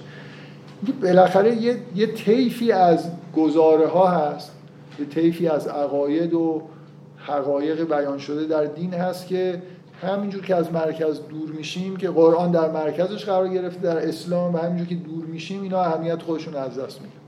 خب میگن از قرآن در آوردن نه میگن نه میگن که خب منم ممکنه دوباره برمیگردم به همون محوریه. خب اشکال نداره. شما یه چیزی رو اگه برگردوندید در واقع دارید در مورد قرآن بحث می‌کنید. من منظورتون اینه که اینکه میگن اینکه علل میگن مثلا فرض کنید یه روایتی رو روایت موثقی از نظر تاریخی نیست ولی می‌تونید برگردونیش به قرآن که خب برگردونیش به قرآن دیگه بنابراین موثق یعنی مثلا محتوای روایت رو از آیات نتیجه گرفتید بنابراین دارید از این گزاره قرآنی. همین الان این نکته ای که شما دارید میگید در واقع ادامه بحث به همین چیزا باید برسیم.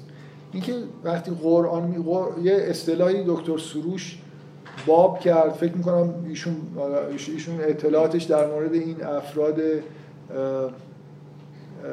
مثل دکتر سروش و اینا خیلی زیادتر از منه. این اصطلاح شریعت سامت رو ایشون باب کرد فکر می‌کنم. قبلش نبود. یعنی تو نمی‌دونم مکتب تف... تفکیک و اینا. اینا ممکنه حالا قبلا بوده من نمی‌دونم. من از ایشون شنیدم. اینکه کتاب که حرف نمی‌زنه که کتاب یه نوشته های یه جایی هست. هر چی در مورد قرآن ما در واقع می‌فهمیم در واقع این تفکیک بین دین و معرفت دینی. اینکه این آیه قرآن چی میگه بالاخره یه چیزی که من دارم ادراک می‌کنم دیگه. انعکاس قرآن توی ذهن من. بنابراین گفتن این که یه چیزی توی الان مثلا ایشون حرفی که داره می‌زنه خب یه روایتی هست یه محتوایی داره. این عین آیه قرآن نیست. ولی با یه بحث تفسیری می‌تونید بگید که در قرآن از قرآن میشه یه همچین چیزی رو استنباط کرد. که این درست. بنابراین خود حالا خود قرآن واقعا اینجوریه که یه آیاتی توش وجود داره که تقریبا چیزی به غیر از اونی که همه می‌فهمن نمیشه استنباط کرد. به اصطلاح خود قرآن محکماتن. بعد یه آیاتی وجود داره که حالا یه مقدار میشه چند چیز ازش فهمید. زبان خاصیت زبان بشر اینه که ابهام داره. شما نمی‌تونید یه متن بدون ابهام بنویسید. این اینجوری نیست که من بگم که و وقتی که می‌خواید متن شاعرانه باشه و زیبا باشه این ابهام ها ممکنه بیشتر باشه. قرآن اینجوری نیست که کتابی باشه که هر عبارتی توش می‌خونید بلا فاصله بدون هیچ بحثی معلوم باشه که چی داره میگه. به قبل و بعدش باید, باید خوب قبل و بعدش رو خونده باشید. حالا چه می‌دونم ادبیات رو گاهی خوب بلد باشید. بنابراین گاهی اوقات بعضی از آیات یه چیزی دارن. یه قابل بحث معنیشون. ممکنه چند تا معنی به ذهن آدم ها رسیده باشه یا به ذهن یه نفر برسه. چیزی که مهمه اینه که بالاخره چیزهایی که از قرآن فهمیده میشم یه درجاتی داره. درجه اطمینان این که آیا این درست دارم می‌فهمم یا نه. آیا این داستان ها تمثیلی یا واقعا اتفاق افتاد؟ کدوماشون می‌تونن تمثیلی باشن؟ کدوماشون واقعا اتفاق افتاد؟ داستان آدم و حوا تمثیلیه یا داستان واقعیه؟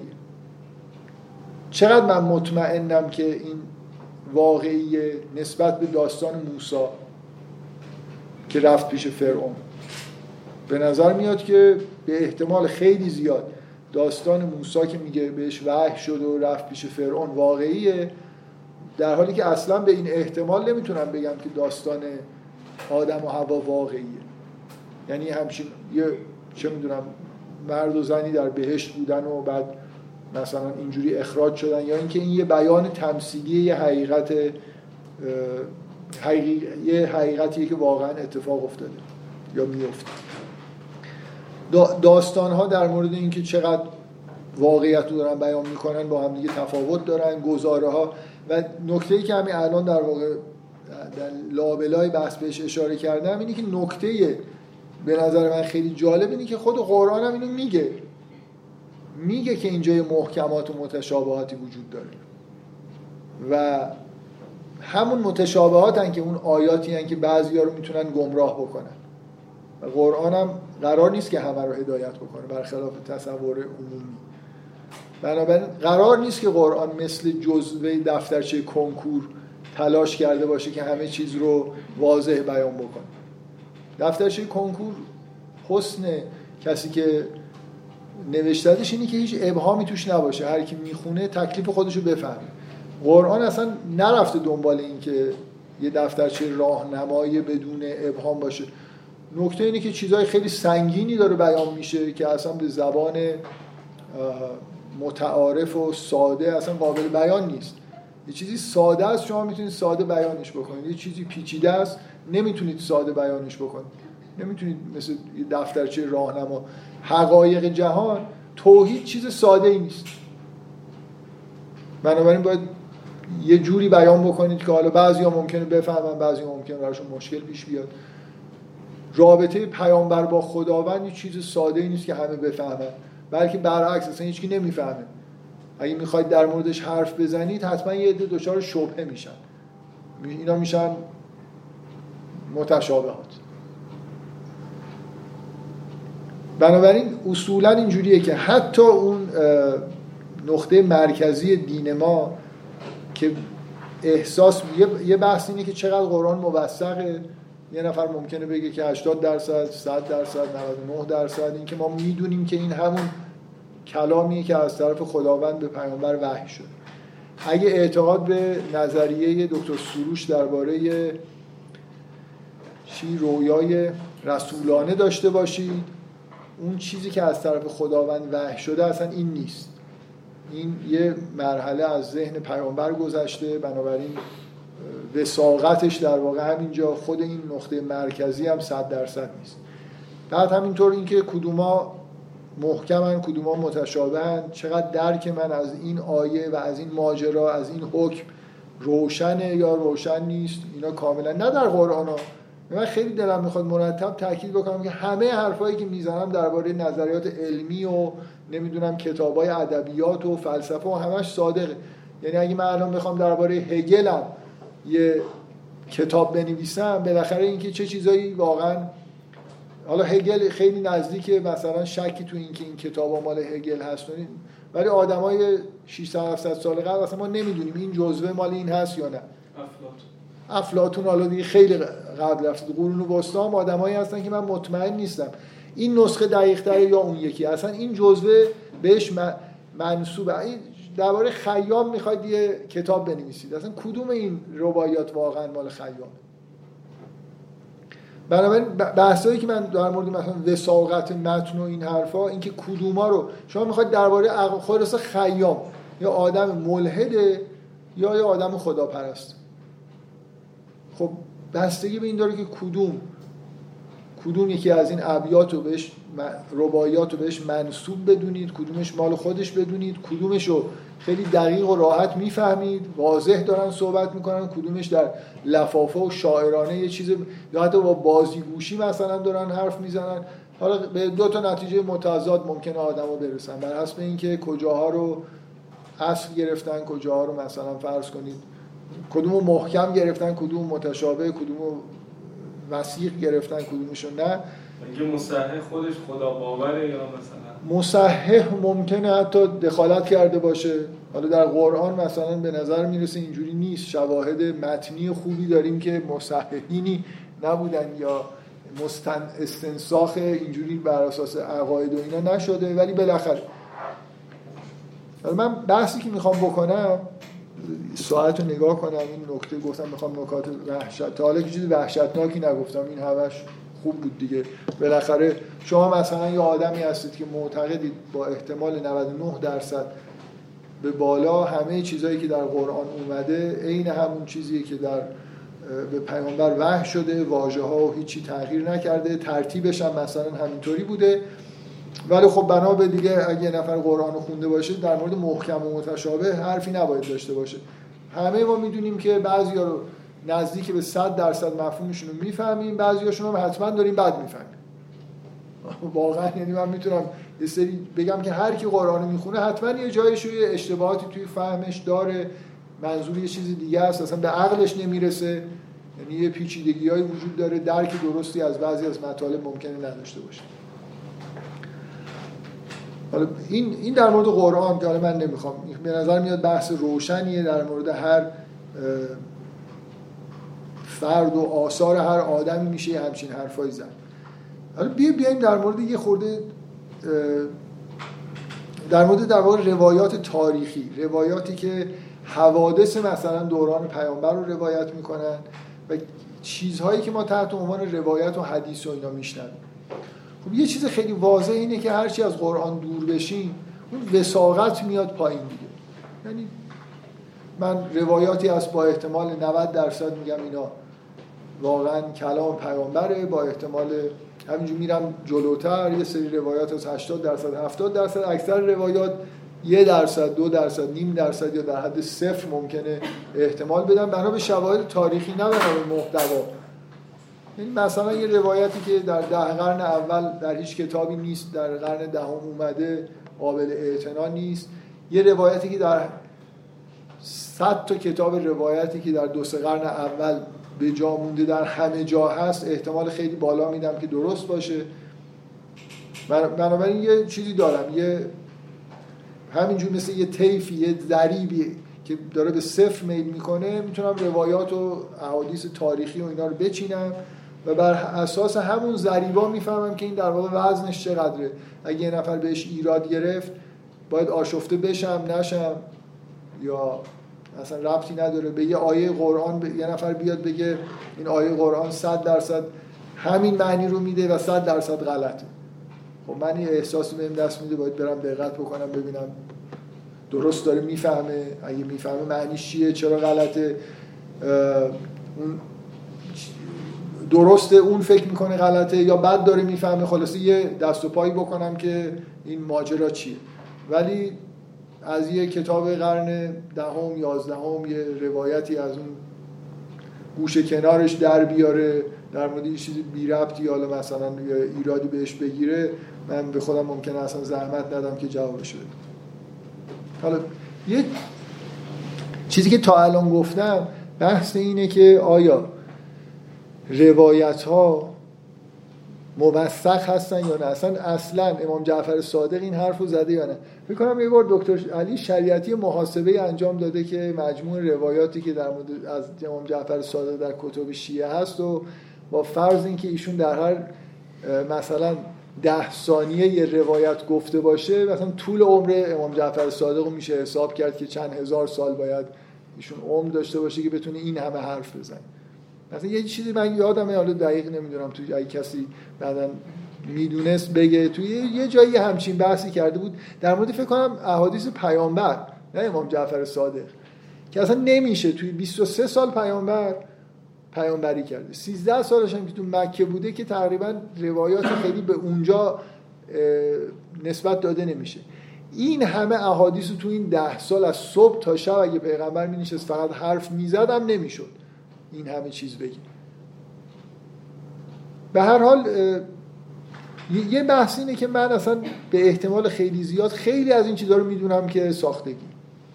و با خیلی هاشون با نیات خیر ساخته شدن. یعنی کسی که روایت رو ساخته می‌خواسته یه خدمتی یه چیز خیلی جالبی به ذهنش رسیده.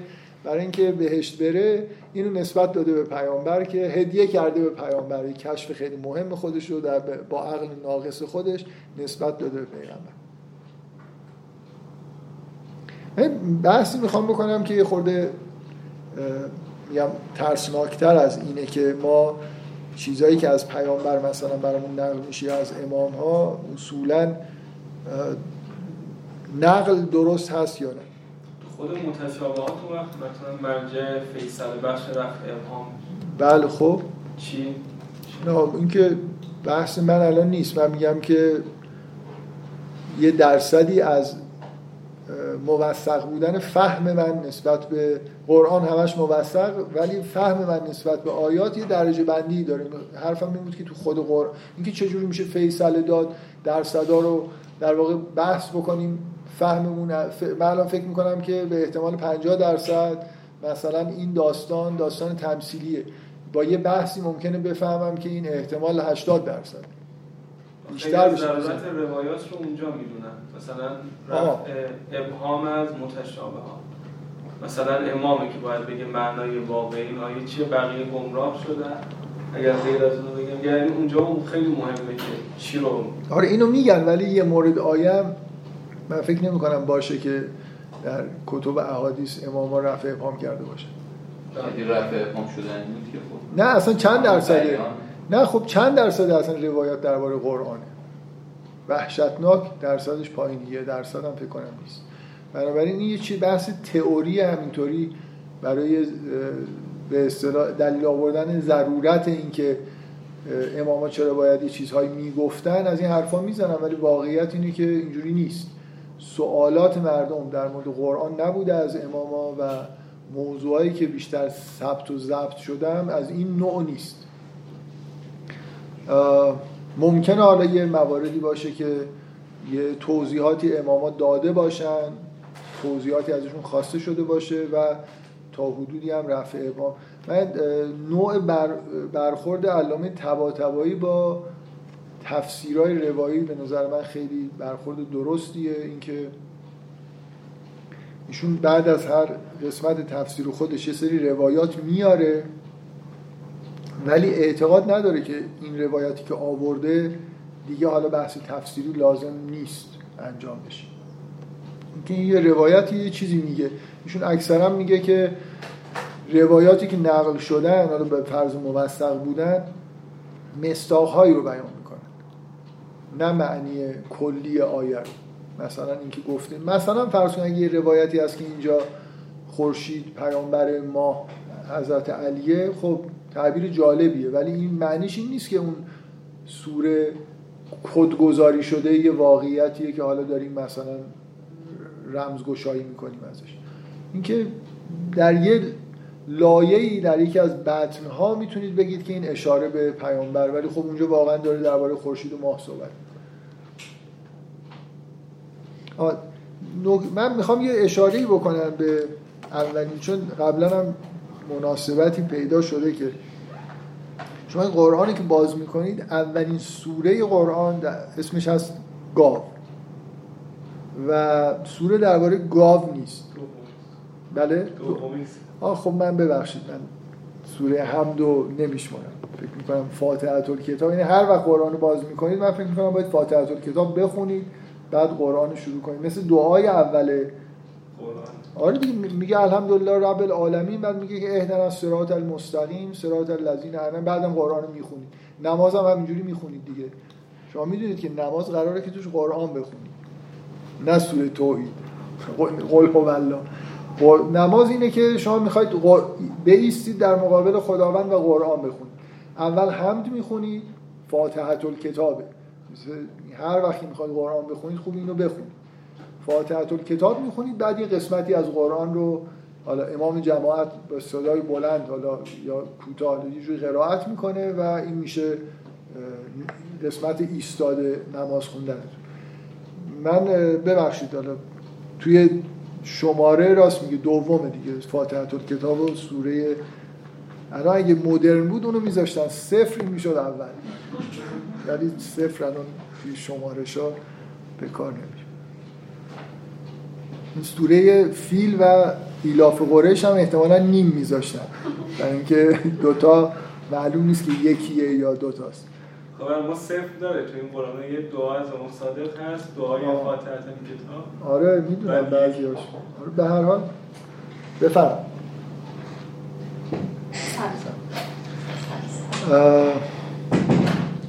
خب این این سوره درباره گاو نیست. اسمش چرا گاوه؟ برای اینکه یه داستانی توش هست که توش در کلمه گاو اومده. داستان اینه که در یه ماجرایی که لازم نیست وارد جزئیات بشیم خداوند به موسی میگه وحی می‌کنه که به قوم بنی اسرائیل بگو که یه گاوی رو ذبح کنه. بعد قوم بنی اسرائیل شروع می‌کنن. قوم بنی اسرائیل گاو و گوساله و اینا خیلی دوست دارن. کلا حالا تحت تاثیر فرهنگ مصریه که اونجا گاو خیلی مقدس بوده یا تحت تاثیر فرهنگ کنعانیشونه هر چی که هست. بالاخره گاو در طول تاریخ یه موجود مقدسی بوده که پرستش می شده و خیلی از خدایان صورت ظاهرشون گاو بوده و از این حرف بنی اسرائیل عبا دارن از اینکه این کارو بکنن. کاملا واضح اینی که شروع می‌کنن سوال پرسیدن.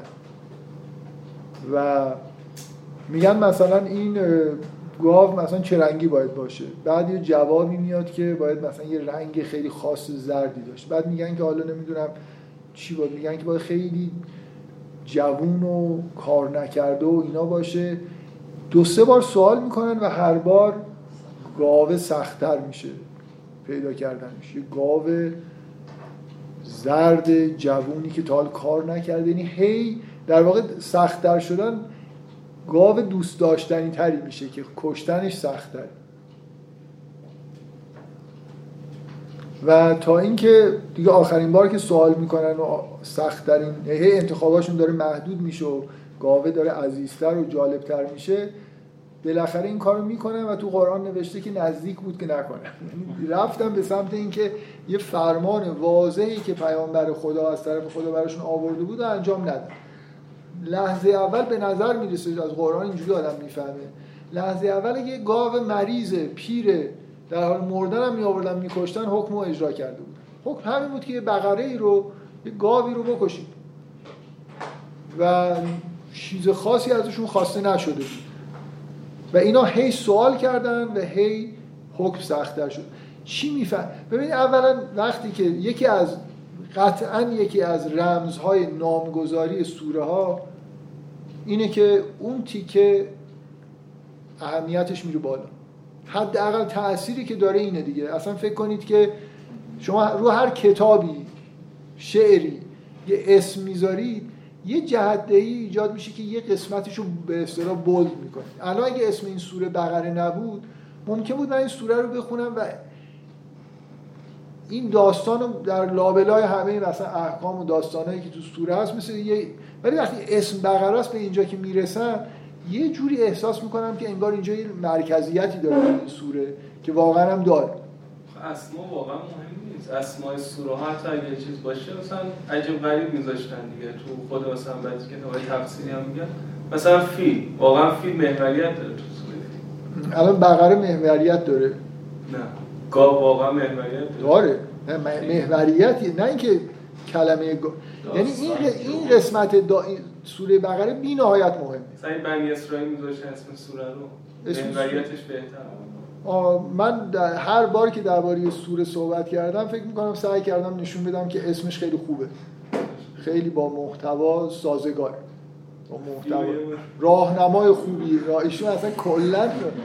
باید یه سفر هندوستان برید فیل ببینید. بالاخره شاید مشکلتون با فیل حل میشه. خب این این قسمت سوره یکی از قبول دارید خیلی عجیبه. فقهی بهش نگاه کنید. این حکمه داره تغییر می‌کنه یه جوری. داره سخت میشه. اینا در مقابل سوال کردن دارن مجازات میشن. اینجوری آدم می‌فهمه دیگه.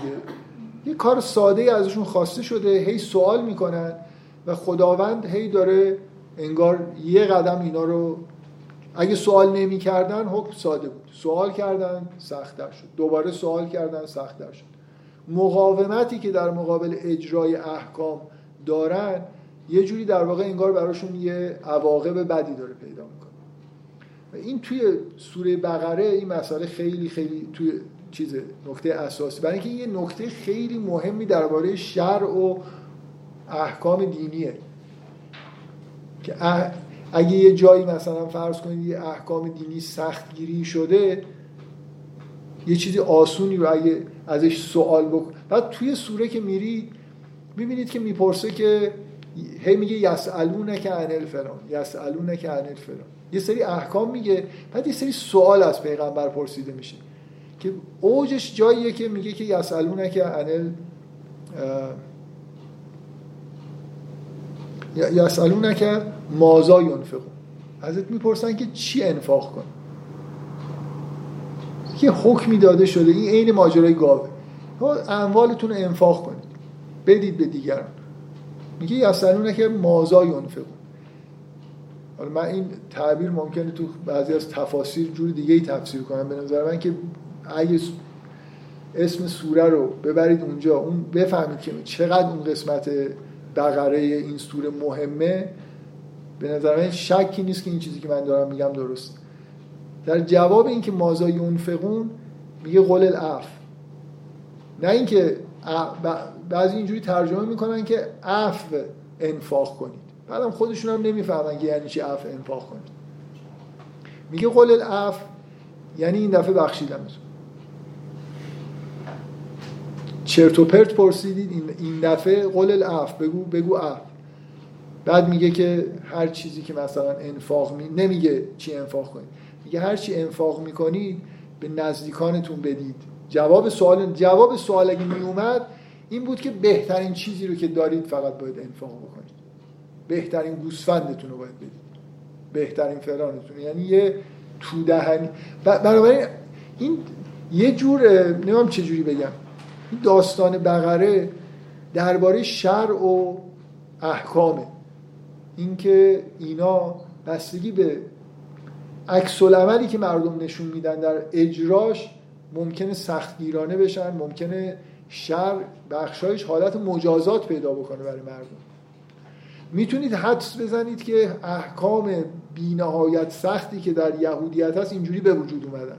یعنی اولش ساده تر بودن هی اینا مقاومت کردن هی شرعشون سختتر شد. حالا چیز وحشتناک اینه که هی از اماما سوال کردن. من می‌خوام فرض کنم که همه چیزهایی که تو روایت از راست. اینا همش در قبال سوالای چرت و پرت مردم خیلی خیلی هاشون.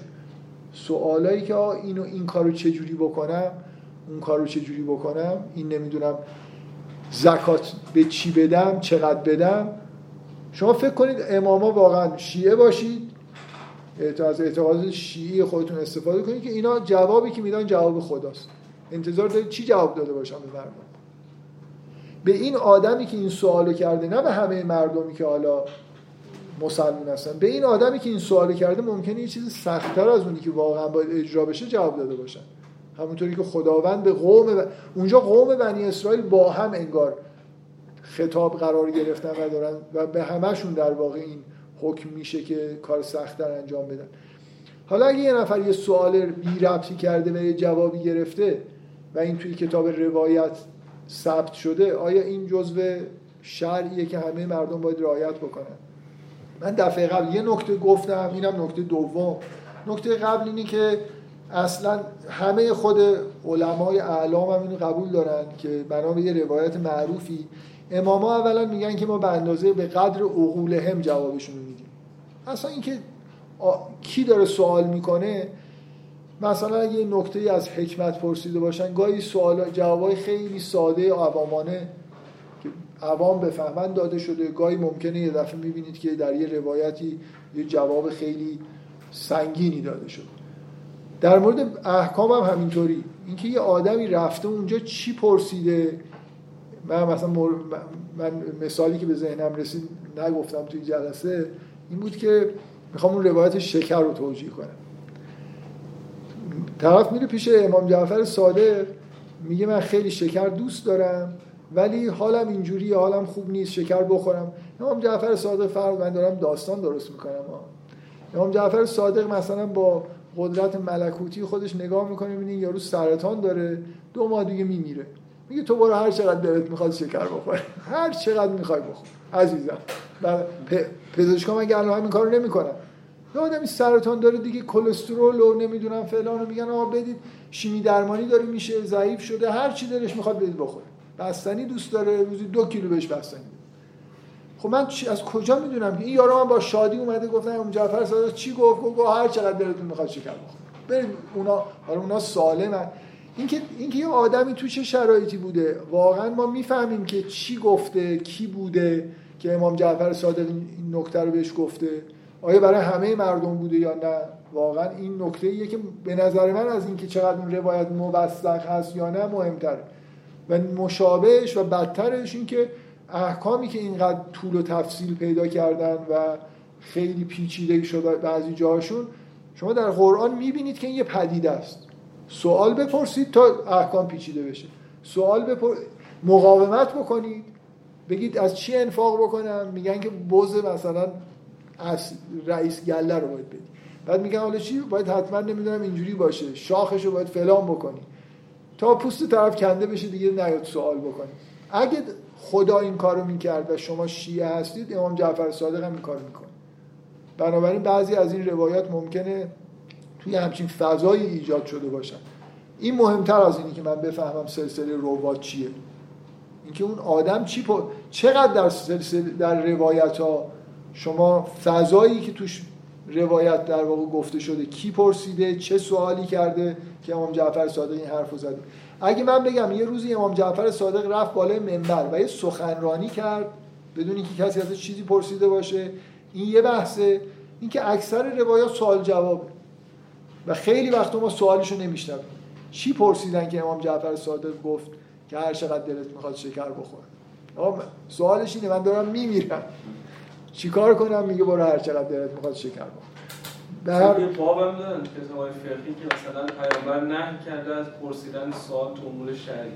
گفته هر چقدر بیشتر از من بپرسید من مجبورم جواب بدم و این میشه حکم الهی.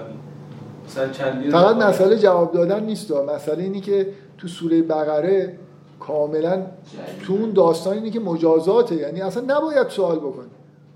یه چیزی بهت گفتم باید بری انجام بدی. برای, برای چی می‌پرسن که این گاوه چه رنگی باشه؟ مگه کسی گفت که گاوه چه رنگی باشه؟ معلومه که یه مرضی دارن. این که میگن سوالات چی میگن؟ سوال بنی اسرائیلی. سوال بنی اسرائیل ایراد بنی اسرائیلی. حالا من میگم سوالات بنی اسرائیل طرف سوال علکی می‌پرسه نمی‌خواد یه کاری رو بکنه. یه چیزی یه حتی کار کردن هم نه یه چیزی شما میگید یه واقعیتی رو. حقایق هم برای بعضیا اگه خودشون اعوجاج داشته باشن تلخه. راحت به دلشون نمیشینه. شروع, می‌کنن دربارش کنجکاوی کردن تا اینکه مثلا ممکنه یه چیزای پیچیده‌ای به وجود بیاد. به نظر میاد فقه اسلام خیلی ساده بود. و من فکر می‌کنم که این فقهی که الان ما داریم که شانه به شانه یهودیت پیش میره از نظر پیچیدگی مقدار زیادیش در اثر کنجکاوی بیخود سوال بیخود. یارو میگه من من همیشه این مثال چون خیلی سنم کم بود برای اولین بار که رساله رو خوندم.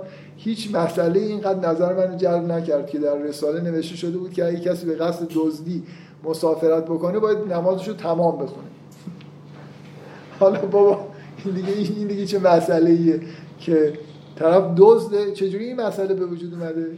من دزدم. من می‌خوام برم دزدی. از آره نمازم ولی می‌خونم. بهش گفتن آقا تو تمام بخون.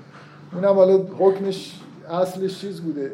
همون شکسته بودن درسته. این دیگه چون سوال کرد بهش گفتن تمام دو برابر باید. چون دزدی داری میری هشت رکعت نماز ظهر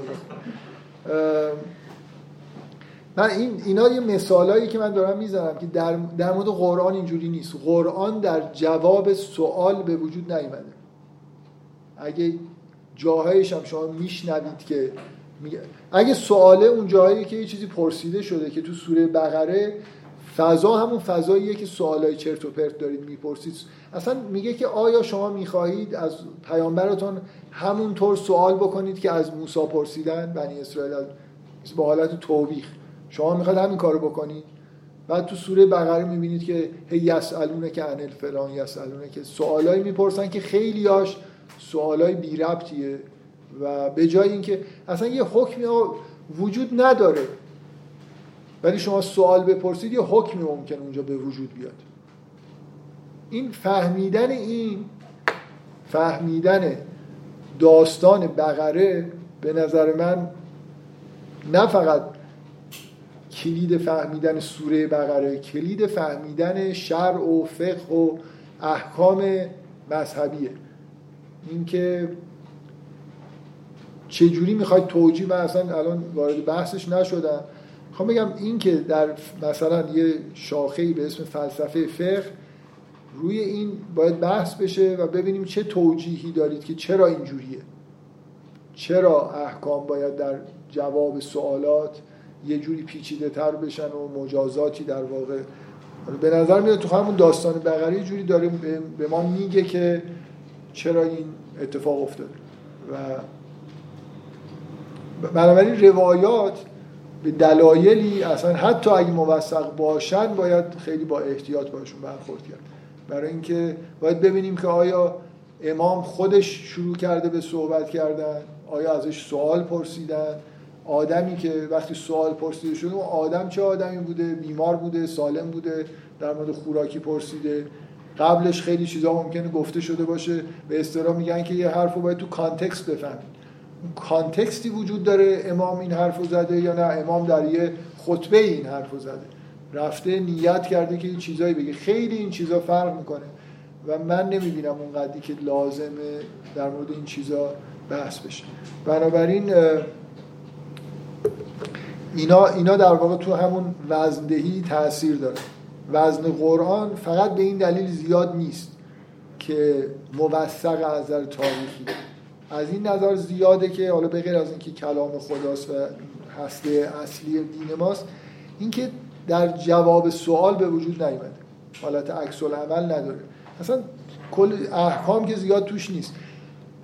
بیان در واقع حقایق و احکام مستقل از اینه که چه کسایی چه سوالایی پرسیدن ولی در این حال خود قرآن داره به ما این اشاره رو می‌کنه. اونجایی که میگه اصلون کنل مازا ینفقون این که حتی تو قرآن یه خورده احتیاط بکنید. شاید اگه سوال جوابی باشه جواب پیچیده تر و سختتر از اونی باشه که از ابتدا بود.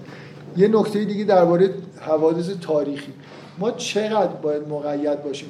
من الان توی این بحثایی که دارم می‌کنم فرضم اینه که در به یه روایت ها و حوادث تاریخی در زمان پیامبر مثلا دسترسی داریم که اینا صد درصد موثق فرض بکنید فعلا.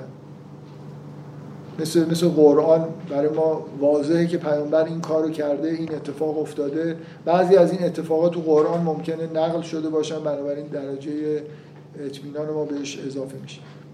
ما چقدر باید از حوادثی که کارهایی که اتفاقایی که در زمان پیامبر افتاده دف... موظفیم که دفاع بکنیم حالا از کارهایی که خود پیغمبر کرده تا کارهایی که مثلا در زمان پیامبر یه اتفاقاتی افتاده. من چیزی که می‌خوام بهش اشاره بکنم و یه, یه نکته می‌خوام بگم. اونم اینی که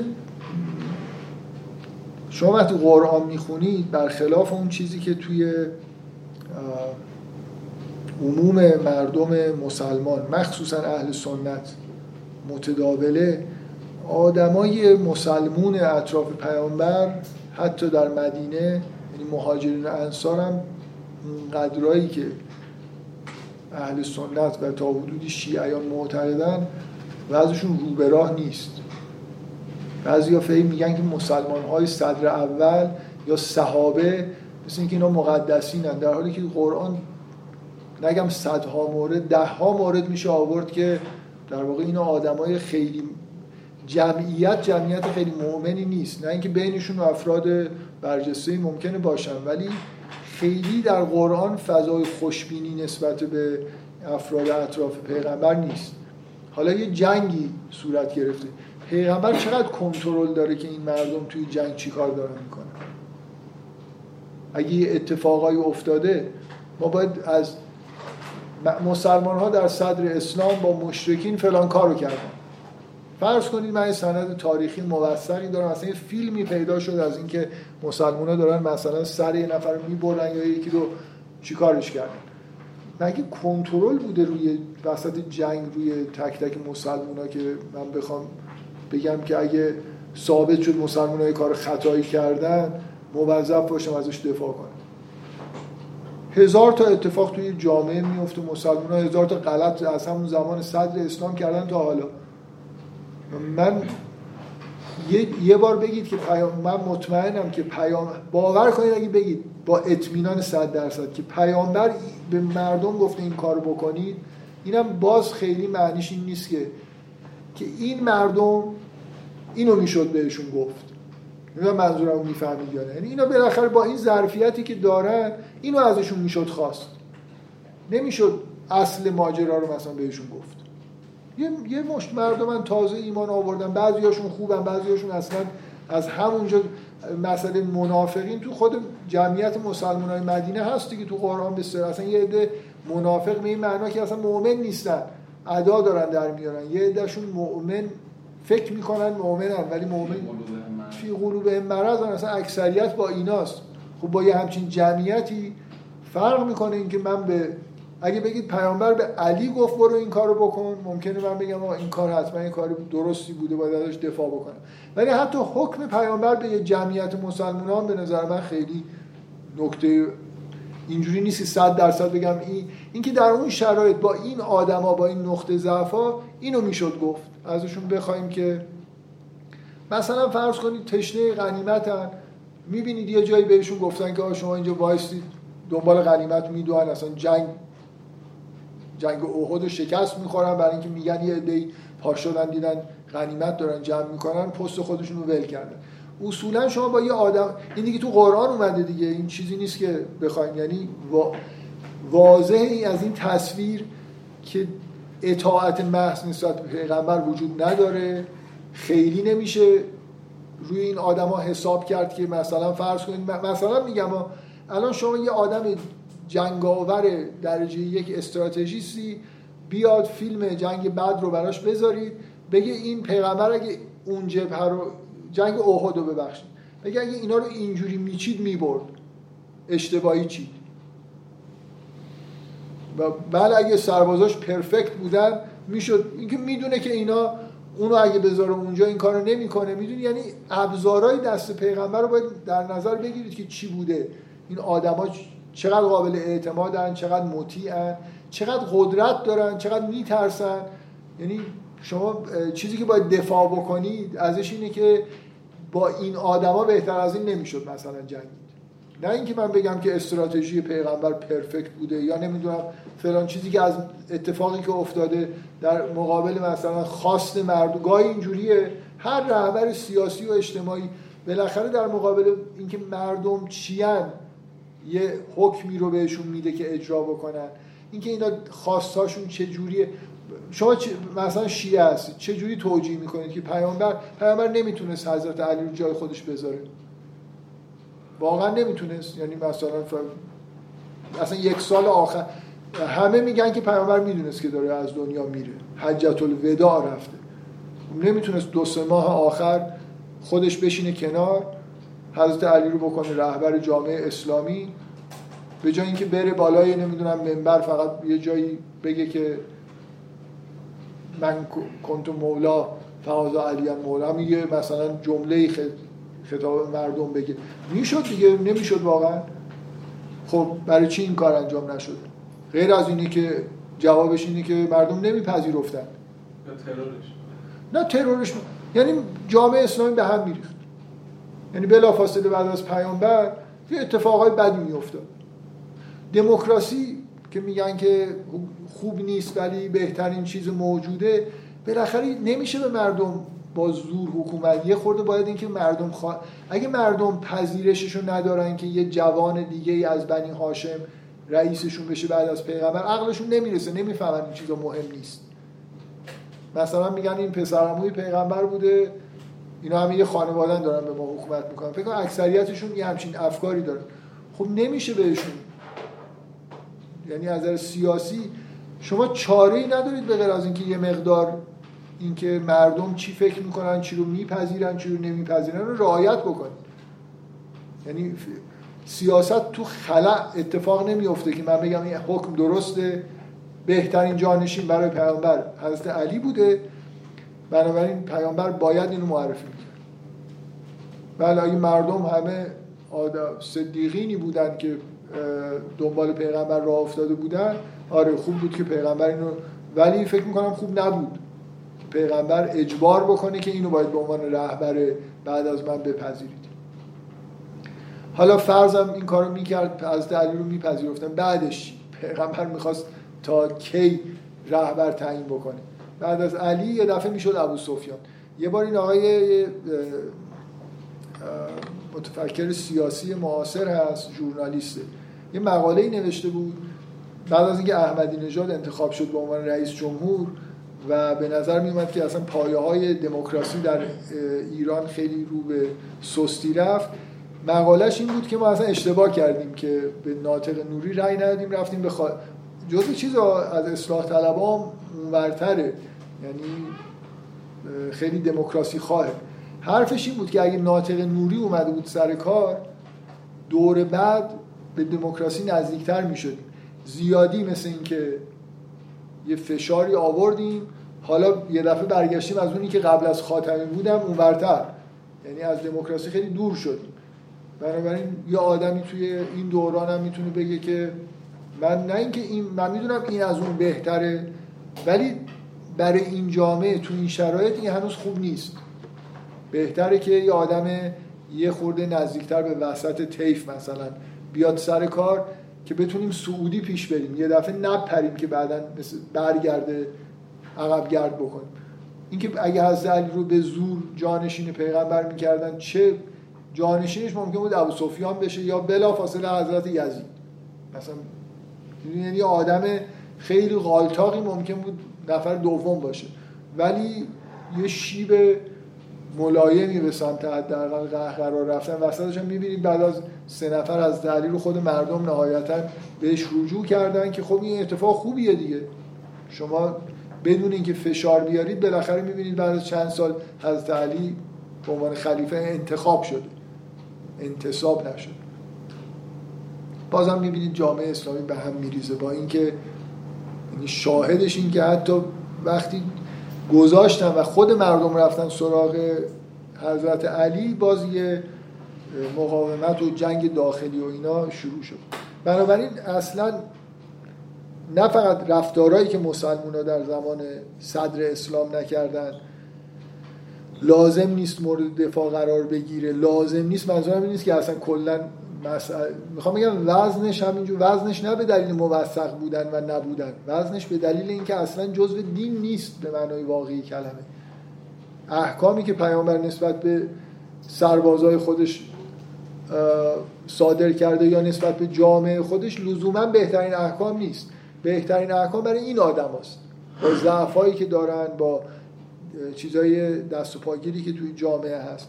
کلا سیاست و جامعه و جنگ و اینجور چیزای مسائلی نیست که توش یه جور بشه خیلی الهی مثلا پرفکت و در حد مثلا چه می‌دونم بهترین شیوه جنگ و نمی‌دونم بهترین این چیزا نداریم. پیامبر رفته گفته که وقتی مکه رو گرفتید به کسی آسیب نرسونید. حالا بیاید یه سند تاریخی موثقی داشته باشیم مسلمان های آدمی رو کشتن. یا اموال یه نفر رو غارت کردن. حالا به نظر میاد که پیغمبر نمی‌خواست این کار اتفاق بعضی از این کسایی که مخالفن میگن پیغمبر گفت. ولی اشاراتی داشت که مثلا اونجوری بکنن. مثلا بالاخره مسلمان ها خیلی کارا کردن. بیشتر از این یا روایت جا بله. اینکه اینو داشته باشید چیزی که من خیلی روش حساسم اینه که بعضی از تاریخ کارهایی که مسلمان ها کردن هم یه جوری موظف می‌دونن خودشون رو که دفاع بکنن. از فلسفه اسلامی و نمی‌دونم طب اسلامی هم دفاع می‌کنن. از تفاسیر هم دفاع می‌خوام بکنن. کتاب های دینی که مسلمان ها نوشتن شاید همش پرت و پلا باشه بد فهمیدن اشتباه نوشتن. ما از سنت نمی‌دونم تفسیری خودمون بخوایم دفاع بکنیم. طرف یه یه آیه هست هیچ دلیلی نداره که من مخالف ما که همه بد فهمیده باشن. و مثلا یه نفر برای اولین بار تو قرن یازدهم یه حرف درست در موردش زده باشه. کلا اینکه ف... ما نه از فهم مسلمان نه از عملکردشون در تاریخ هیچ چیزی نداریم برای دفاع کردن. برداشتی که از احکام داشتن. اینکه یه حکمی رو چجوری در طول تاریخ عمل کردن اینا مسئولیتش با خودشون. بنابراین اون وزنی که ما به مسائل دینی میدیم یکی موضوعیه اینکه چقدر به اهداف اصلی دین از نظر محتوا نزدیکه. یکم از نظر موثق بودن اینکه چقدر اصلا جزء دین حساب میشه. پیام کلام یه امام که در قبال یه جواب سوال گفته شده باشه چقدر جزء دینه چقدر باید ازش دفاع کرد. اینا همه در واقع یه ذرایب خیلی تضعیف کننده ای در واقع دارن که بنابراین چیزی که مهمه من کل بحثایی که دارم می‌کنم اینه که قرآن در مرکز محتوای اصلی قرآن هم توحید و عبادت و ارتباط با خداوند و این هاست احکام اجتماعی و اینا یه جوری در فرع بالاخره معنیش این نیست که اونا اصلا مهم نیستن. موضوع اینه که وزنشون نسبت به اون چیزا کمتره. همینجور از نظر روایات و داستانهای تاریخی نسبت به قرآن اهمیتشون نه به دلیل فقط اینکه موثق نیستن به دلیل اینکه اصولا انتصابشون به عنوان یه فکت دینی مورد سوال شما بفرم چیزی که در جواب همچین حرفی می‌زنن و من باهاش مواجه شدم اینه که خب پس ما قراره که از این دین چی برداشت کنیم آدمایی که توی این دین بودن نتیجهش این شده که فلان چیز رو کلا بد فهمیدن و پس بالاخره نماینده این دین چه کسایی هستن؟ من به کسایی نگاه می‌کنم که توی این فضا حالا فکرشون شکل گرفته و بزرگ شده. چجوری باید با این این یه بحثیه که یکی دو جلسه قبل بیرون این در داشتیم می‌رفتیم مطرح شد. ببینید اینکه آدما چیکار کردن همه همه جوامع در طول تاریخ اگه عقاید مثبت و خوبی هم داشتن بعد عمل کردن. و مسئله اینه که عملی که کردن رو بتونن منتصب بکنن به قرآن و تعالیم دینی که گرفتن. اگه می‌تونن این کارو بکنن کاری که کردن تحت تاثیر دین بوده اگه نه برای خودشون کردن. به نظر نمیاد که قرآن و اسلام از مسلمونا خواسته باشه که اینقدر بجنگن. مخصوصا با اهل کتاب. به نظر خیلی واضح میاد که تعالیم قرآن در این جهت نبود. ولی خب این کار کردن. خب حالا چیکار کنیم نه اینکه بد فهمیدن ببینید مردم اون کاری که می‌خوان و می‌کنن. بالاخره یه بهانه می‌گیرن و یه کاری رو انجام میدن. خیلی واضحه. یعنی مثلا من مثالی که می‌زنم که مارکسیسم یه ایدئولوژی روشنفکرانه قرن 19 همیه ما الان اگه یه نفر به مارکس خیلی ارادت داشته باشه و اعتقاد داشته باشه باید از شیوه عمل استالین یا خمرهای سرخ در کامبوج دفاع کنه واقعا. خب حالا یه آدمای ناجوری اومدن یه کارایی کردن. مارکس گفته بود که چند میلیون نفر رو مثلا اعدام بکنن. اگه گفته بود اگه می‌تونید بگید که رفتارهای استالین با کتابایی که مارکس نوشته و توصیه‌هایی که کرده تطبیق داره خب اون آدم هر کاری که کرده باید ازش دفاع بکنه. اگه نه خب برای خودش یه به همیشه اینجوریه که به اسم ببین هر سیاست و جنگ قدرت کلا ابزارش اینه که شما ببینید مردم نسبت به چه چیزی احساس دارن از همون استفاده بکنید برای اینکه به اهداف خودتون برسید. کلا همه سیاستمدارا در تمام طول تاریخ همین کارو کردن. از اگه مردم دین دوست دارن می‌خواید ترغیبشون بکنید که بج... برای منافع خودتون می‌خواید بجنگید. می‌خواید برید جهانگشایی بکنید. مردم رو چجوری می‌تونید تحریک بکنید به نظر میاد که اینا با دین میشه اینا رو. بهشت میری جهنم میری. یا اصلا برای قرآن رو در یه جای سوزوندن بیایم بریم انتقام بگیریم. از قرآن دفاع بکنیم حالا مردم از همین الان از یه هنرپیشه خوششون میاد از یه موسیقی خوششون میاد. بریم پول در بیاریم ازش. کلا احساسات مردم همیشه بازیچه دست کساییه که می‌خوان به قدرت برسن. حالا قدرت سیاسی اقتصادی هرچی که این, این روال تا ما اینو می‌دونیم. بنابراین اینکه در طول تاریخ خلفا کس روحانیون کسایی که دنبال قدرت بودن دنبال منافع خودشون بودن از دین سوء استفاده کردن. مارکسیست کسایی که به خودشون می‌گفتن مارکسیست از محبوبیت مارکسیسم بین مثلا فرض کنید طبقه کارگر استفاده کردن. اینکه یه آدمی بیاد بگه که مثلا هر کاری که آدما در طول تاریخ به اسم مارکسیسم انجام شده مارکسیستا باید ازش دفاع بکنن این چیز خیلی بی‌منطقی. ما می‌دونیم که در همه عقاید چه عقاید قرن 19 هم تا برسه عقاید باستانی چند هزار ساله ازش سوء استفاده شده. یعنی مردم رو بر اساس علاقه ای که به اون اعتقادات داشتن به جنگ کشیدن به رفتارهای بد کشیدن منافع خودشون رو تأمین کردن. من از چیزی باید دفاع بکنم که بشه به یه معنایی گفت که این جزء دین بوده. این رفتار منشأ واقعا دینی داشته نه اینکه مردم چی کار کردن. مردم بد فهمیدن نتیجه اینه که خیلی وقتا مردم این چیزی رو نمیپسندن. نمی‌خوان قبول بکنن. کار خودشون رو می‌خوان بکنن. من یه مثالی که توی بحث‌های دینی گاهی می‌زنم اینه که میگم که این آیه‌ای که میگه که می‌تونید با دو سه یا چهار زن ازدواج بکنید و میگن که یکی از روحانیون اهل سنت بر اساس این آیه گفته با نه تا زن میشه ازدواج کرد. مسنا و سلاس و ربا جمع کرده. دو و سه و چهار میشه نو خب می‌خواسته دیگه بالاخره حالا یا خودش می‌خواسته یا حاکم مثلا که می‌خواسته پنجمی رو بگیره و جا نداشته ازش خواسته. بالاخره میشه در آورد دیگه. متن ببینید متن و تفسیر متن هر چی که میگذریم قواعد بهتری برای درک متن به وجود اومده تو تاریخ بشر.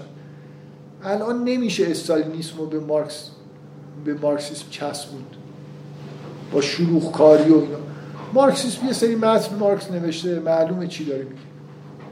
اینکه چه مقدار دعوت به خشونت کرده رو از توی این متن می‌فهمید. قرآن رو می‌ذارید جلو خودتون اینکه چقدر جا برای جنگ وجود داره از تو قرآن فهمیده میشه اینکه مسلمون ها خیلی جنگیدن. خب خیلی جنگیدن بله. اینکه بگیم تقصیر اسلام بوده که اینا بد فهمیدن واقعا این حرف درستی نیست. یعنی اینکه بالاخره یه متنیه. حالا اعراب اهل جنگ بودن. قبل از اینکه قرآن بیاد داشتن می جنگیدن بعدش هم جنگیدن. در واقع شما می‌تونید بگید قرآن نتونست اینا رو تغییر بده. اینا کار خودشونو کردن. قبلش خیلی آزادی داشتن در ازدواج با زنها. بعدش هم داشتن دیگه. حالا بردهداری داشتن بعدش هم داشتن. کلا انتظار این که یه کتابی از آسمان نازل بشه. تمام آداب یه چند نفر آدم نخبه رو می‌تونه متحول بکنه. اینکه کل جامعه عرب و همه روابط و ضوابطش بینشون و همه رو شما اشرافیت که اساس یا اصل و نسب دار بودن که اساس قوم, قوم عرب بود مثلا حکومت عربی بود خیلی زود ظرف مدت 40 50 سال دوباره برگشتن بهش.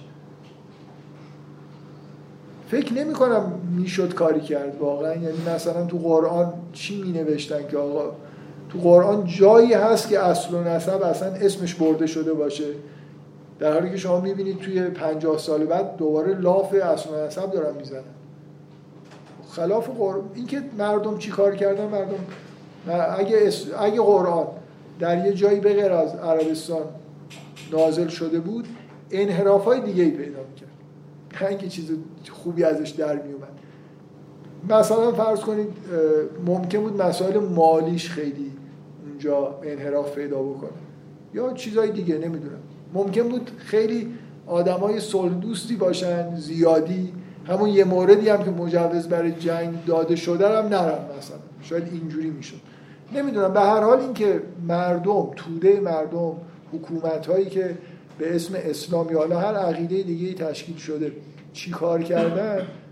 اگه این کار بر اساس اون متن این متن رو بخونید زبا اینکه چی پیامبر چی گفته چی تعلیم داده. اگه از این تبعیت کردن اون کارا رو کردن خب اگه نه برای خودشون کردن خب کردن دیگه. حالا هر کاری که دوست داشتن رو به نظر می‌رسه که به یه طریقی کردن. و اینا رو معمولا جلو این چیزها رو نمیشه گرفت. نه قرآن می‌تونسته بگیره نه جور دیگه ای می‌تونسته این کار بکنه. شما سوال داشتید. بسیار خب انشالله تا جلسه